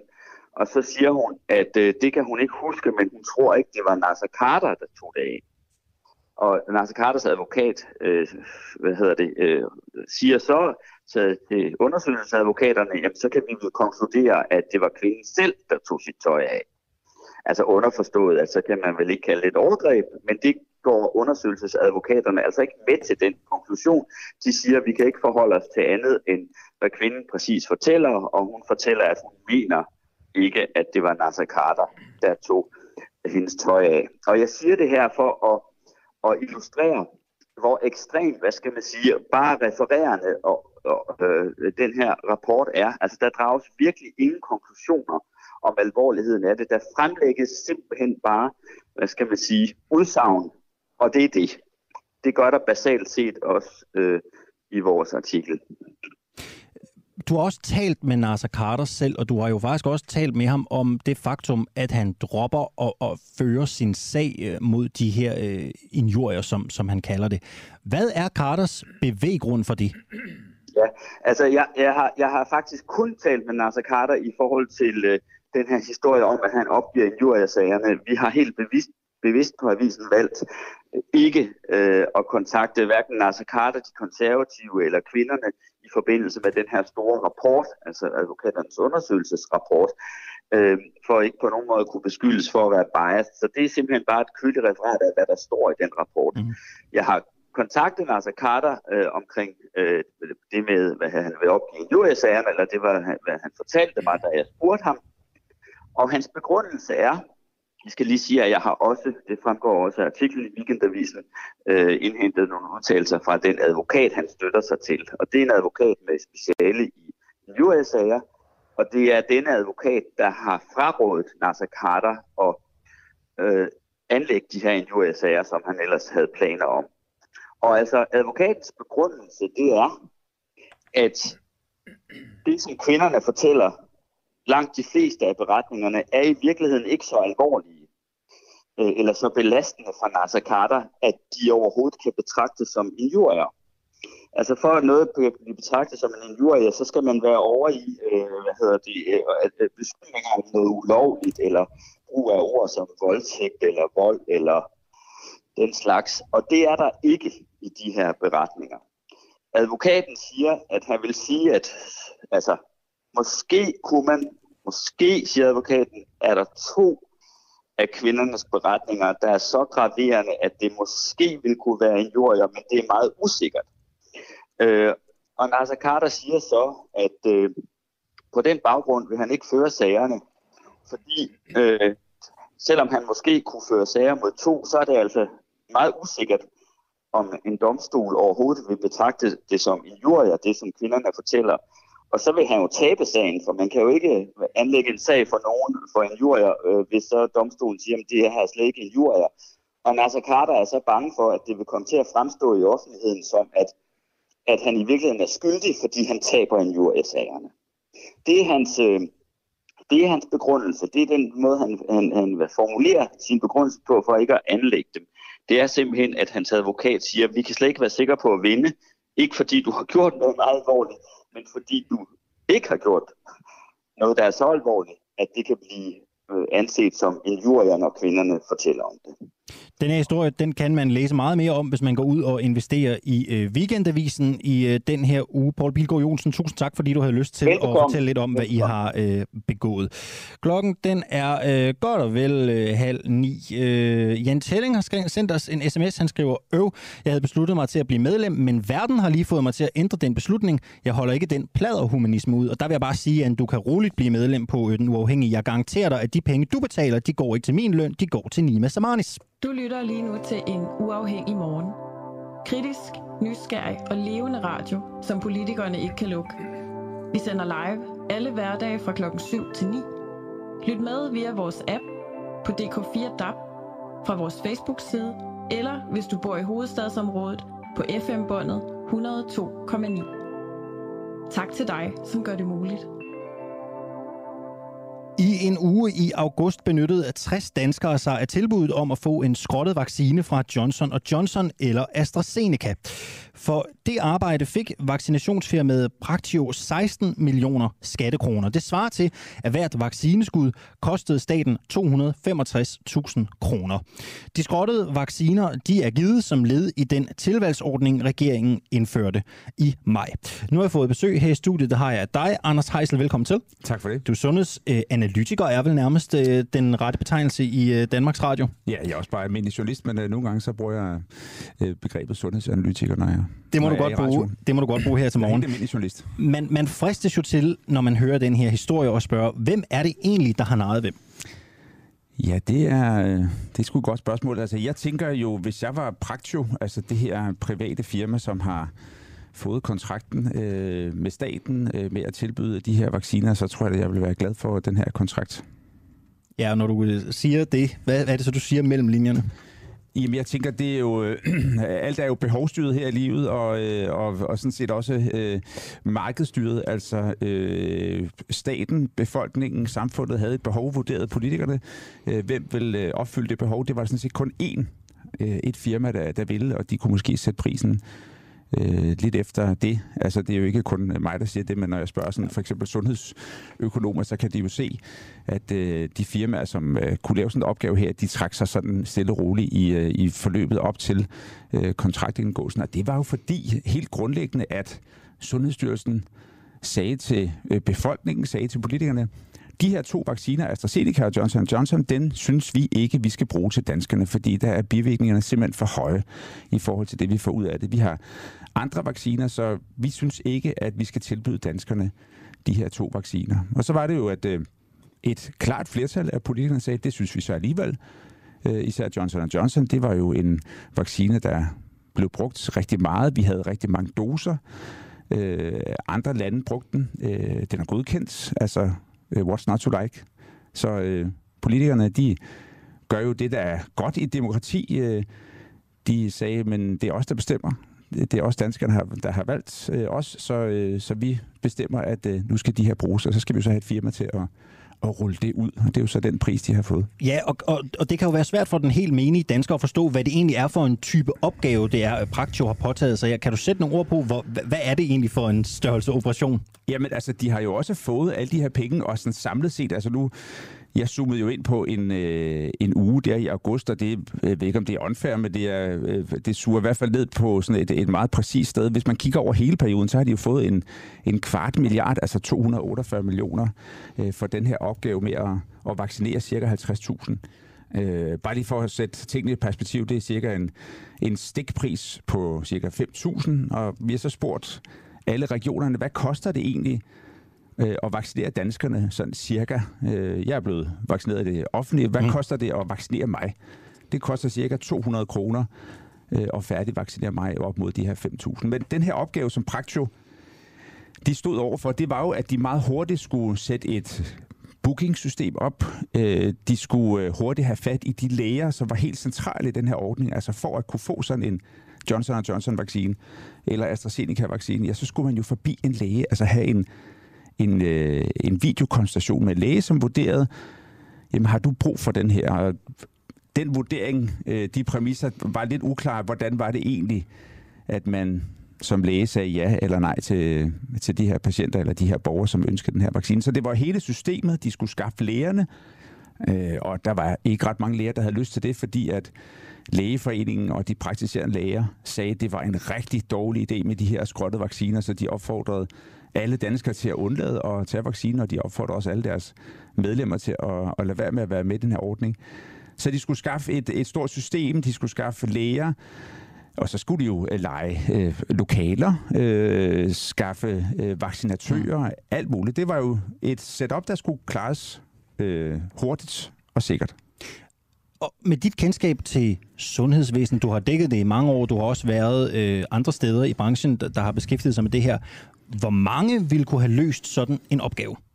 Nå, men det var der nok nogen, der kunne. Øh, altså, øh, hvis vi skal til Thailand der løste den, eller alle mulige andre steder, det er der nok mange af os, der har, og har været nede og få en, øh, en, en, en rejsevaccination, altså en hepatitis B og, og så videre, så er der jo masser eller ikke masser, men der er der nogen, øh, øh, nogle operatører, nogle firmaer, som godt kan klare den her opgave. Øh, men igen, øh, alle de øh, firmaer, som staten havde kontakt til og spurgte dem, er det en opgave, I har lyst til at, at påtage, så, så sagde de, at det har vi ikke, og, og den primære grund, det var det her med, at når sundhedsmyndighederne siger, det er en usikker vaccine, så skal vi ikke røre ved det. Lad os lige vende tilbage til det her med, med, med pengene. Altså, fordi det er jo også interessant, hvor meget den her tilvalgsordning har kostet staten. Du, øh, du nævnte 248 millioner. Er det prisen, der har kostet den danske stat, eller, eller hvad ja. har det egentlig kostet? Ja, det er den totale pris. Altså, Øh, og det er jo en pris, som dækker både sådan en, en, et minimumsbeløb, som de er sikret, uanset hvor mange de, øh, de har vaccineret, og så får de en stykke pris derover. Og den minimumspris, den er jo så også regnet ud efter, hvad, hvad de har kommet frem til øh, sådan helt i starten på stykpris. Altså, de får praktio øh, 400 kroner øh, per lægekonsultation, og de får cirka 200 kroner øh, per vaccination. Øh, så de her en kvart milliard, ja, det, det er så det, som staten har betalt totalt set for at have, have sat den her ordning op at stå. Og det er mange penge, det er der ingen tvivl om. Det, og især når man gør det op per stik, som du siger, det er jo ekstremt mange penge. Hvor meget har det rykket i forhold til at få vaccineret den danske befolkning tidsnok? Ikke ret meget. Hvad betyder det? Det, det er det korte svar. Altså, når jeg, når jeg spørger, når jeg spørger biologer, øh, og når man sådan set kigger også i Sundhedsstyrelsens vurdering af den her ordning, altså øh, bare lige for at træde et skridt tilbage, da, da Sundhedsstyrelsen sagde, nej, vi skal ikke bruge de her øh, vacciner, så sagde politikerne, jo, det synes vi så nok, vi skal gøre alligevel. Øh, og så bad de Sundhedsstyrelsen, kan det lade sig gøre det her? Og så skrev Sundhedsstyrelsen sikkert med armen bredt godt og hurtigt rundt på, på ryggen, at det her kunne sådan set godt lade sig gøre, men at det ikke vil flytte nærmest øh, et komma i sådan den store smittebeskyttelse øh, i Danmark. Så alle de her mennesker, der har fået øh, en, især Johnson Johnson, det er primært den, der blev brugt, de har jo fået stikket, fordi øh, måske de skulle ud og rejse, måske havde de et arbejde, men de har jo fået stikket blot nogle uger, måske højst en måned, eller allerhøjst to måneder, før de ellers ville have fået det. Det var jo sådan set ikke, fordi de ikke kunne få en vaccine. De kunne bare få den en lille smule før her. Så i det store billede har de her 50.000 øh, ikke betydet ret meget man skal jo passe på, hvad man siger i de her tider, men det lyder jo øh, næsten som spil af, af skattekroner. Du, det er mand, det har du givetvis ikke nogen holdning til. Jeg, jeg, jeg, jeg, siger, jeg, jeg siger det umiddelbart bare. Øhm, men jeg kan jo godt spørge dig om den her ordning, den her aftale, øhm, er noget, der kan komme til at give regeringen grå hår i hovedet. Jeg tror det ikke øh, mest fordi, at det var et stort øh, flertal, der bestemte det her. Altså øh, SF var med, øh, radikaler var med, måske ikke med deres gode vilje, men det var faktisk kun Nye Borgerlige og Enhedslisten, som var uden for det her. Og de synes jo, nu har jeg så kun snakket med Enhedslisten, men de synes jo, det er, det er groft spild af, af skatteborgernes penge. Øh, og hvad har argumentet været for Enhedslisten, jamen, som du har talt med? Øh, jamen det har været øh, det her med, altså vi rykker ikke et komma i den store smittespredning. Øh, de her folk, som har fået en Johnson Johnson-vaccine, de kunne alligevel have fået en vaccine i det store offentlige system nogle dage, nogle uger og måske højst en måned senere. Så de her, de her mennesker, som har fået et stik, som vi har betalt for at blive vaccineret, de kunne alligevel have blevet vaccineret, hvis de havde en lille smule tålmodighed. Men jeg tror også, man skal tænke tilbage til den tid. Jeg ved ikke om, om øh, altså, selvfølgelig kan du huske det, altså i foråret, vi snakkede konstant om, øh, om den her vaccinationskalender, at den blev skudt mest ud i fremtiden. Folk var vanvittige af at hele tiden at få rykket den her tid, hvor de kunne få en, en vaccination. I dag er det omvendt. Nu skal vi jo nærmest proppe øh, vacciner ned i de få, der ikke ønsker det, men det var jo en anden tid. Der var mere panik på. Man vidste ikke, om de vacciner, man havde bestilt, kom. Så var der nogle sendinger øh, fra, fra Pfizer eller fra andre øh, vaccineproducenter, der blev forsinket. Øh, der var meget mere panik, og det er sådan set også det, de prøver at forsvare sig, eller i hvert fald forklare sig lidt med, at det var en anden tid. Øh, hvad synes du egentlig, altså det er jo jer, der har lavet den her historie på, på DR. Øh, nu er vi sådan kommet lidt ned i tallene, vi er kommet lidt ned i de politiske reaktioner. Som, som journalist, fra en journalist til en anden. Hvad synes du selv om, om sådan øh, slagkraftigheden i den her historie, som I har lavet? Jeg synes, at, øh, at den har en stor fordel og en stor ulempe. Øh, fordelen er, at jeg jo synes, jeg selv er sat i verden for at, at tjekke, om magthaverne de bruger øh, skatteborgernes penge på en ordentlig måde. Øh, det her, det, er, det stikker jo ud, fordi at det er så dyrt. Og så har jeg jo stillet øh, det åbne spørgsmål til politikere fra, fra begge fløje. Var det her pengene værd? Øh, og så må man jo udfordre øh, dem på det. Øh, så jeg synes, det ligesom er vigtigt øh, for mig at, øh, ja, at tjekke, om magthaverne de, øh, de gør deres arbejde ordentligt, om de, om de sløser pengene væk, eller om de egentlig har tænkt over tingene. Ulempen, det er jo, det er sket. Øh, pengene er brugt. For det konsekvenser for nogen det her? Måske ikke, men jeg tror alligevel, at øh, det kan have sådan den, den langsigtede positive konsekvens, at man måske næste gang man laver sådan en ordning, måske tænker lidt mere over, det håber jeg i hvert fald, at man tænker lidt mere over, øh, hvordan man bruger pengene. Øh, altså sådan har det jo også, når jeg snakker med blandt de her sundhedsøkonomer, så siger de jo, men øh, det her er jo nok udtryk for, at, øh, at pengene har siddet lidt, lidt løst i, i den her coronatid. Øh, der er jo alle de tests, vi har, vi har købt, i også i det private, som er en helt anden historie. Og hvilke økonomer er det, der har sagt det til dig, at det pengene er, har siddet lidt løst? Ja, det er sundhedsøkonom øh, Kjeld Møller Petersen. Ja. Øh, og øh, altså, øh, jeg tror bare, at man skal se ind i den, øh, den tid, de er blevet lavet, de her kontrakter, at, at der var masser af panik på. Det her overforsigtighedsprincip, det var måske det, der var, der var gældende. Øh, så jeg håber, at, at det her kan være med til at at sætte lys på, hvordan vi bruger vores, øh, vores allesammens øh, skattekroner. At øh, det er ikke nødvendigvis øh, forkert det her, men øh, måske skal vi øh, tænke os en ekstra øh, gang om næste gang. Du har været lidt inde på det, men du får spørgsmålet, inden jeg slipper dig. Bliver der, tror du, en eller anden form for politisk palaver på Christiansborg i kølvandet på det, som der er blevet fremlagt nu?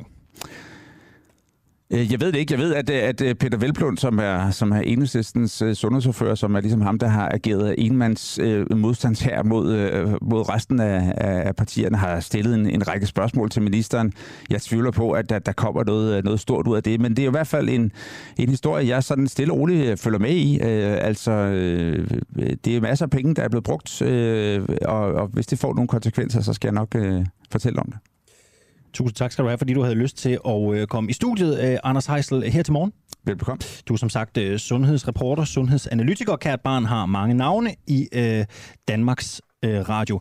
Vi eler videre nu. Øh, vi skal øh, til øh, Afghanistan, øh, og det skal vi, fordi vi spørger, om Panjshirdalen kan slå øh, Taliban. Lige om lidt, så ringer jeg til øh, David Vestenskov. Han er chefkonsulent ved Forsvarsakademiet. Han skal fortælle os, hvad det er, der sker i Panjshir-provinsen øh, lige nu. Øh, det her, det er en uafhængig morgen. Klokken den er øh, kvart i ni. Vi har et kvarter tilbage af vores øh, udsendelse her. Husk, du kan støtte os og få mere øh, kritisk uafhængig journalistik, hvis du har lyst til det. Det koster 39 kroner om øh, måneden. Øh, du kan også støtte os på andre måder jo. Du kan øh, for eksempel vælge at købe noget af det øh, merchandise, vi også har her på, øh, her på kanalen. Du kan få kaffekopper, du kan få t-shirts, en masse ting, hvor du ligesom kan komme ud og repræsentere den uafhængige ude i den virkelige verden. Øh, det tager vi også imod med kysshånd. Men ellers så koster det altså som udgangspunkt 39 kroner om måneden, og du øh, kan se, hvordan du støtter os på øh, vores hjemmeside øh, dua.dk. Øh, jeg kigger ud i regien, for jeg er i tvivl om, David Vestenskov er på vej. Nej, det er han ikke. Okay. Vi øh, satser på, at han er øh, på vej lige om lidt. Grunden til, at vi skal tale med ham, er, at Talibans forsøg på at nå at forhandle en fredsaftale med Panjshirdalen gik i stå efter en fundamental uenighed om, hvad en samlingsregering dækker over. Kampe de er lige nu brudt ud, og den rebelske region har fået øh, forstærkninger. David Vestenskov, han kan øh, som sagt fortælle os øh, om, hvad der sker lige nu. Og hvis tiden er med, os, så når vi også at tale med øh, Hans Jørgen Bonniksen lidt senere. Han er tidligere chef i øh, PET, og han skal tale lidt om en historie, der går ud på, at PET overskrider fristerne for, hvornår oplysninger om borgere skal slettes. Det er en historie, politikken de har. Det satser vi på at ramme om sådan cirka en 5-10 øh, minutter. Godmorgen, David Vestenskov. Godmorgen. Chefkonsulent ved Forsvarsakademiet. Hvad er det, der sker i Panjshir-provinsen lige nu? Jamen, øh, der sker det, at der, der er en oprørsbevægelse, der ihærdigt prøver at etablere sig, og så har vi øh, en, en, en Taliban-bevægelse, der ihærdigt prøver øh, at slå det her ned. Øhm, og, øh, og der har været kampe i løbet, i løbet af natten, og, og, og lige i øjeblikket der er der også hæftig kamp på, på Twitter i forhold til at vinde den her narrativ om, om hvem der egentlig har, har momentum.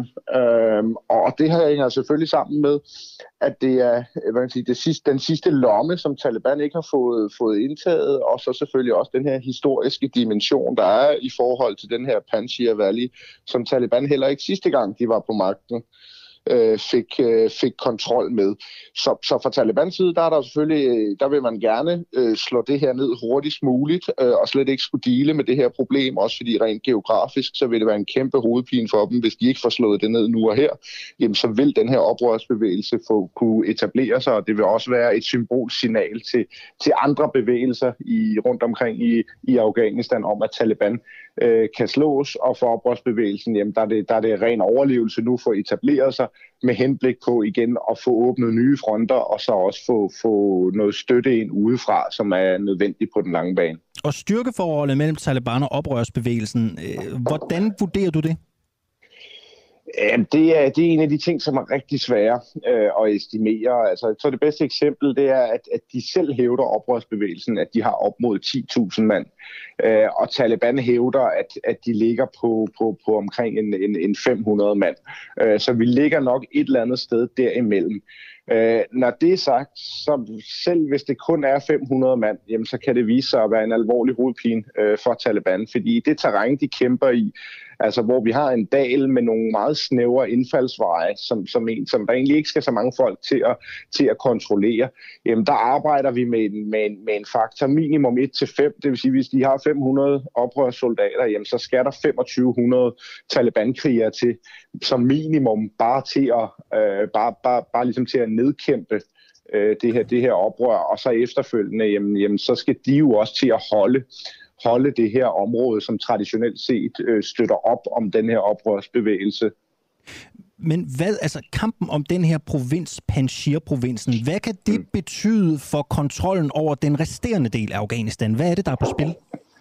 Jamen, det er netop den her øh, symbolik, også fordi det har enorm historisk betydning, og det skal man selvfølgelig ikke undervurdere, at, at det var jo altså ham, der er udråbt leder af den her bevægelse nu, Ahmed øh, Massoud, jamen det var jo hans far, Ahmed Shah Massoud, der indledningsvis holdt øh, Sovjetunionen og, og den afghanske kommunist her tilbage, og efterfølgende også øh, holdt, holdt Taliban væk øh, fra, fra den her dal. Så der er en masse historie om succesfuld oprørskamp, øh, særligt succesfuld tajikisk oprørskamp fra det her sted.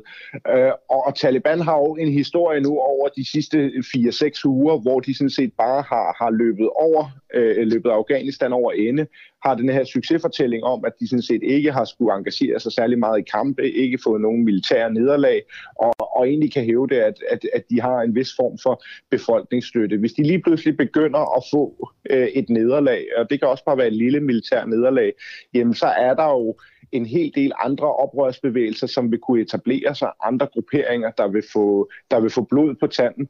Øh, og det er jo selvfølgelig det, der er Talibans helt store bekymring. Jamen det er, at den her historie lige pludselig skal gentage sig. Øh, og, og situationen er sådan meget set meget mere kritisk nu, end den var tilbage øh, i, i, i 96-2001. Netop fordi, at der er jo et helt sikkerhedssystem, som er brudt sammen. Men de her 100-200.000 soldater fra, fra de afghanske sikkerhedsstyrker, de er jo ikke bare fordampet op i luften. Altså, de, de jo enten har de prøvet at flygte, eller også er de blandet ind i samfundet. Nogle er sikkert også hoppet over til Taliban. Men der vil stadig være en stor del af den her styrke tilbage, som ligesom sidder og venter og kigger på, jamen, hvad er det for, hvad er det for nogle muligheder, vi har? Hvad er det for en side, vi skal tage? Og det er jo selvfølgelig den allerstørste bekymring for Talibans side. Jamen, det er jo, at lige pludselig, øh, jamen, jamen, så begynder der at være noget næring læring, noget inspiration i forhold til at, at etablere oprørsbevægelser andre steder. Og oven i det, jamen, så er der også en del grupperinger, mange af de her militante grupperinger, som måske er med Taliban i dag, men som basalt set sådan set bare skal betales ved kasse 1 for deres loyalitet jamen hvis der lige pludselig er, er, er mulighed for at, for at skifte side til nogle andre, som betaler bedre, eller som overhovedet kan betale, øh, fordi Taliban vil, vil, vil få problemer med at få økonomien til, til at holde sammen, jamen så er det, at det her lige pludselig også kan blive en tiltrækningskraft for mange af de her arbejdsløse soldater, der render rundt, og mange af de her militante grupperinger, som, som ligesom søger efter, øh, efter nogle arbejdsgiver, der kan betale dem, eller, eller, eller kan betale dem bedre. Så lød det fra David Vestenskov, der er chefkonsulent konsulent ved Forsvarsakademiet. Tak skal du have, fordi du øh, var med her. Klokken den er øh, 8 minutter i øh, 9. Nu øh, skal vi videre til en historie fra PET's øh, verden, en historie politikken har. For politiets efterretningstjeneste overskrider systematisk fristerne for, hvornår oplysninger om borgere skal slettes. Det fremgår af et svar fra tilsynet med efterretningstjenesterne til Justitsministeriet. Det er altså politikken, der har den her historie. Øh, sagen den vækker øh, opsigt blandt rets retseksperter. Man skal huske på, at politiets efterretningstjeneste jo har ekstraordinære beføjelser til at indhente private oplysninger om borgere. De skal altså slettes inden for 15 år, hvis der ikke sker noget i øh, sagen. Øh, Pernille Bøje Kok, som er øh, forskningschef på Institut for Menneskerettigheder, siger, at det er en øh, alvorlig kritik, som øh, tilsynet øh, kommer med øh, her. Godmorgen, øh, Hans-Jørgen Bonniksen. Godmorgen. Du er tidligere chef i øh, PET. Har du hørt om den her problematik før? Ja, det har jeg jo. Det er jo ikke første gang, at tilsynet har trådt i karakter og gjort opmærksom på, at PET har et problem. Og jeg lægger i allerhøjeste grad mærke til ordet systematisk. Og øh, jeg må nok erkende, at hvis det virkelig er tilfældet, at man systematisk tilsidesætter de regler, der eksisterer, jamen så, så, så er det efter min opfattelse pinligt. For man skal være opmærksom på, at de her informationer kan jo have afgørende betydning i forhold til ja, din, min, vores øh, nærmestes øh, fremtidige muligheder for for eksempel at få en stilling i det offentlige, for eksempel at få adgang til øh, ja, fri bevægelighed overalt i, i verden. Det kan virkelig få afgørende betydning, og derfor er det utrolig vigtigt, at man er opmærksom på, at man har et tilsyn, som øh, benhårdt slår ind og fortæller, at den slags ting, det skal man altså holde efterretteligt. Du siger, du bider mærke i ordet systematisk, og hvis det her øh, gør sig gældende, så er det decideret pinligt. Er det noget, der skal koste den øverste ledelse i PET-jobbet? Er det der? Er det så alvorligt? Nu, nu er det jo ikke mig, der skal øh, tage stilling til, til den slags ting. Jeg Nej, kan jeg spørger, hvad du tænker. For, Ja, men jeg kan give udtryk for mit, mit, mit synspunkt som, som, som borger i dette land, og som en borger, som også er personer, som måske på et eller andet givet tidspunkt er blevet registreret i, i forhold til noget, som ligger lang tid tilbage i tiden, og som absolut ikke har betydning der. Jeg synes, det er alvorligt. Jeg synes også, at justitsministeren på en eller anden måde må træde karakter og markere klart og utvetydigt, at vi har et tilsyn, og det tilsyn er sat til for, og kan være garanten for din og min retssikkerhed, og øh, det skal PT selvfølgelig tager efterretteligt, og man kan ikke på nogen som helst måde gå ind systematisk og overtræde den slags ting. Med mindre, og det ved jeg ikke noget om, den indsigt har jeg ikke ud fra det foreliggende, at det er nogle tolkningsmæssige problemer, men se, det er en helt anden sag. Men jeg lægger mærke til ordet systematisk, og det bør få en konsekvens af en eller anden art. Hvad er de yderste konsekvenser af det her? Hvad, hvad er det, der, der, der kan ske ved denne her systematiske overtrædelse? Hvad er det, hvad er det reelt værst tænkelige scenarie? Jamen det er selvfølgelig, da justitsministeren træder karakter og siger, at det her det er simpelthen, nu er man gået for langt, ikke? og så på, på sin måde, måde markerer det ved, ved simpelthen en fyring af chefen i PET. Det er vel det, det, det, det yderste, man kan forestille sig. Og vil det være en øh, passende sanktion? Nej, det kan jeg ikke tage stilling til. Det må vi overlade til mere sagkyndige end mig. Og jeg er ikke dommer, og det er, jeg er ikke chef for, for eller øverste politiske chef for PT. Det er nu engang Nick Hækkerup. Og så må Nick Hækkerup træde karakter på den ene eller anden måde og markere klart og utvetydigt, at den slags ting kan man ikke tolerere. Hvorfor er det egentlig, altså, for det kan jo også være svært at forstå som udefra kommende, hvorfor, øh, hvorfor er det PT øh, øh, gør det her?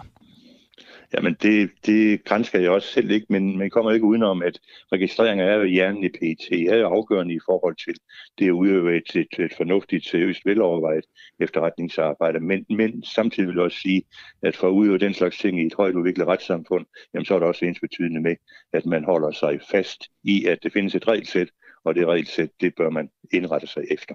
Ja. Det her har tidligere været et, øh, et problem, og du kender til det. Har det været et problem under din tid i PT? Det var et problem i forhold til tolkningen, i forhold til noget, man kalder historisk oplysning, altså bevaringsværdige oplysninger. Og hvad betyder det? Som, det, det betyder simpelthen oplysninger, som i sin tid skal vurderes rent historisk, altså som afgørende betydning i forhold til, til, til Danmarks uh, sikkerhedsmæssige situation. Uh, og den slags ting kan der være tolkningsmæssige problemer omkring. Det har der eksisteret i, i min tid. Tror du, at øh, politiets efterretningstjeneste gør det her med åbne øjne og, og bare håber på ikke at blive opdaget? Altså det er meget svært ved, jeg faktisk inderligt svært ved at forstå, at man, man har så faldet et forsæt, at man, men, men jeg lægger stadig mærke til, til ordet systematisk, og det, det, det bryder mig ikke om at høre. Så vil jeg også samtidig sige, det kan jo ikke være et ressourcemæssigt problem. Jeg kender ingen politi over den i, i, i den nye danske politihistorie, som har fået tilført så mange ressourcer, som PT har fået i forhold til I henhold til de kildeoplysninger, jeg har, der er de over 1100, 1100 personer. Så, så det burde ikke være et Og det, og, ressourceproblem. og det er derfor, jeg spørger dig, om du tror, de gør det bevidst. det kan jeg jo ikke vide noget som helst om. Det kræver jo, at jeg så at sige øh, befinder sig ind i, i deres hjerner. Det kan jeg ikke udtale mig om. Men øh, jeg lægger stadigvæk med på ordet systematisk, og det er så andre juridisk kyndige, som har haft direkte adgang til kilderne, som vil i stand til at, at statuere sådan øh, Så kan man jo også stille sig på den anden side og sige, øhm, er det ikke... Kan der ikke også være noget positivt ved, at PET faktisk holder så godt øje med folk? i allerhøjeste grad ikke. Det er der ikke noget som helst positivt i, at man ikke overholder de retningslinjer, som eksisterer for, for en moderne efterretningstjeneste, som er overensstemmelse med et højt udviklet retssamfunds øh, måde at agere på. Absolut ikke. Det kan jeg ikke se noget som helst positivt i så er der jo de mennesker, det går ud over. Altså, en ting er jo den yderste konsekvens for PET, altså hvad der ligesom øh, kan ske for dem, men der er jo også mennesker, det går ud over det her. Der er folk, hvis, hvis oplysninger ikke bliver øh, slettet, der er folk, hvis oplysninger man arbejder med. Altså, hvad er de yderste konsekvenser for dem, det går ud over? Jamen det er, at man ikke kan blive sikkerhedsgodkendt. Man kan måske ikke få, få det, den ønskestilling, som, som man har drømt om øh, lige fra, fra, fra, fra ungdommen, af at man pludselig står i en situation, hvor man har muligheden for at få et job. Det kan være i forsvaret, det kan være i udenrigsministeriet, det kan være andre steder, man beskæftiger sig med at klassificere informationer. Og så pludselig så banker det en information frem, som måske er 15 år eller over 15 år gammel, som er medvirkende til, at man ikke kan få den her stilling. Det er da en ganske, ganske alvorlig konsekvens. Det kan være, den registrering kan være udtryk for, for, for noget, som for lang tid siden var, ja, en ung, ung, ungdomlig bravallerslag, ikke, som, som overhovedet ikke er gældende i forhold til persons nutidige, nutidige position. Så, så det er der noget, som, som kan få alvorlig betydning i forhold til, til øh, borgernes fremtid. Det sagde Hans Jørgen Bonniksen, som er tidligere chef for PET. Tak skal du have, fordi du var med øh, her til morgen. Velbekomme til at kommentere historien om, at øh, PT altså til synlædende systematisk øh, overskrider fristerne for, hvornår oplysninger om borgere skal slettes. Oplysninger, der altså kan være med til at betyde, eller en praksis, der kan være med til at betyde, at borgere i det her land ikke kan blive sikkerhedsgodkendt. Det her, det var en øh, uafhængig morgen. Det var ugens sidste udgave af en uafhængig morgen. Øh, Tobias Jul Brun Petersen og Oliver Forgård sad i øh, redaktionen. Programmet det øh, var redigeret af Peter Svarts Nielsen. Jeg hedder Alexander Vils Lorentzen, og min rolle i dag, det har jo simpelthen bare været at stå her i studiet og sørge for at gøre de her to timer så behagelige som overhovedet muligt. På mandag er der Adder radio her på øh, kanalen klokken 7, som det jo plejer at øh, være tilfældet. Det er Aske Jul, der er vært på øh, mandag. Rigtig, rigtig god weekend her fra Den Uafhængige til jer alle sammen. Vi høres ved. Tudelu.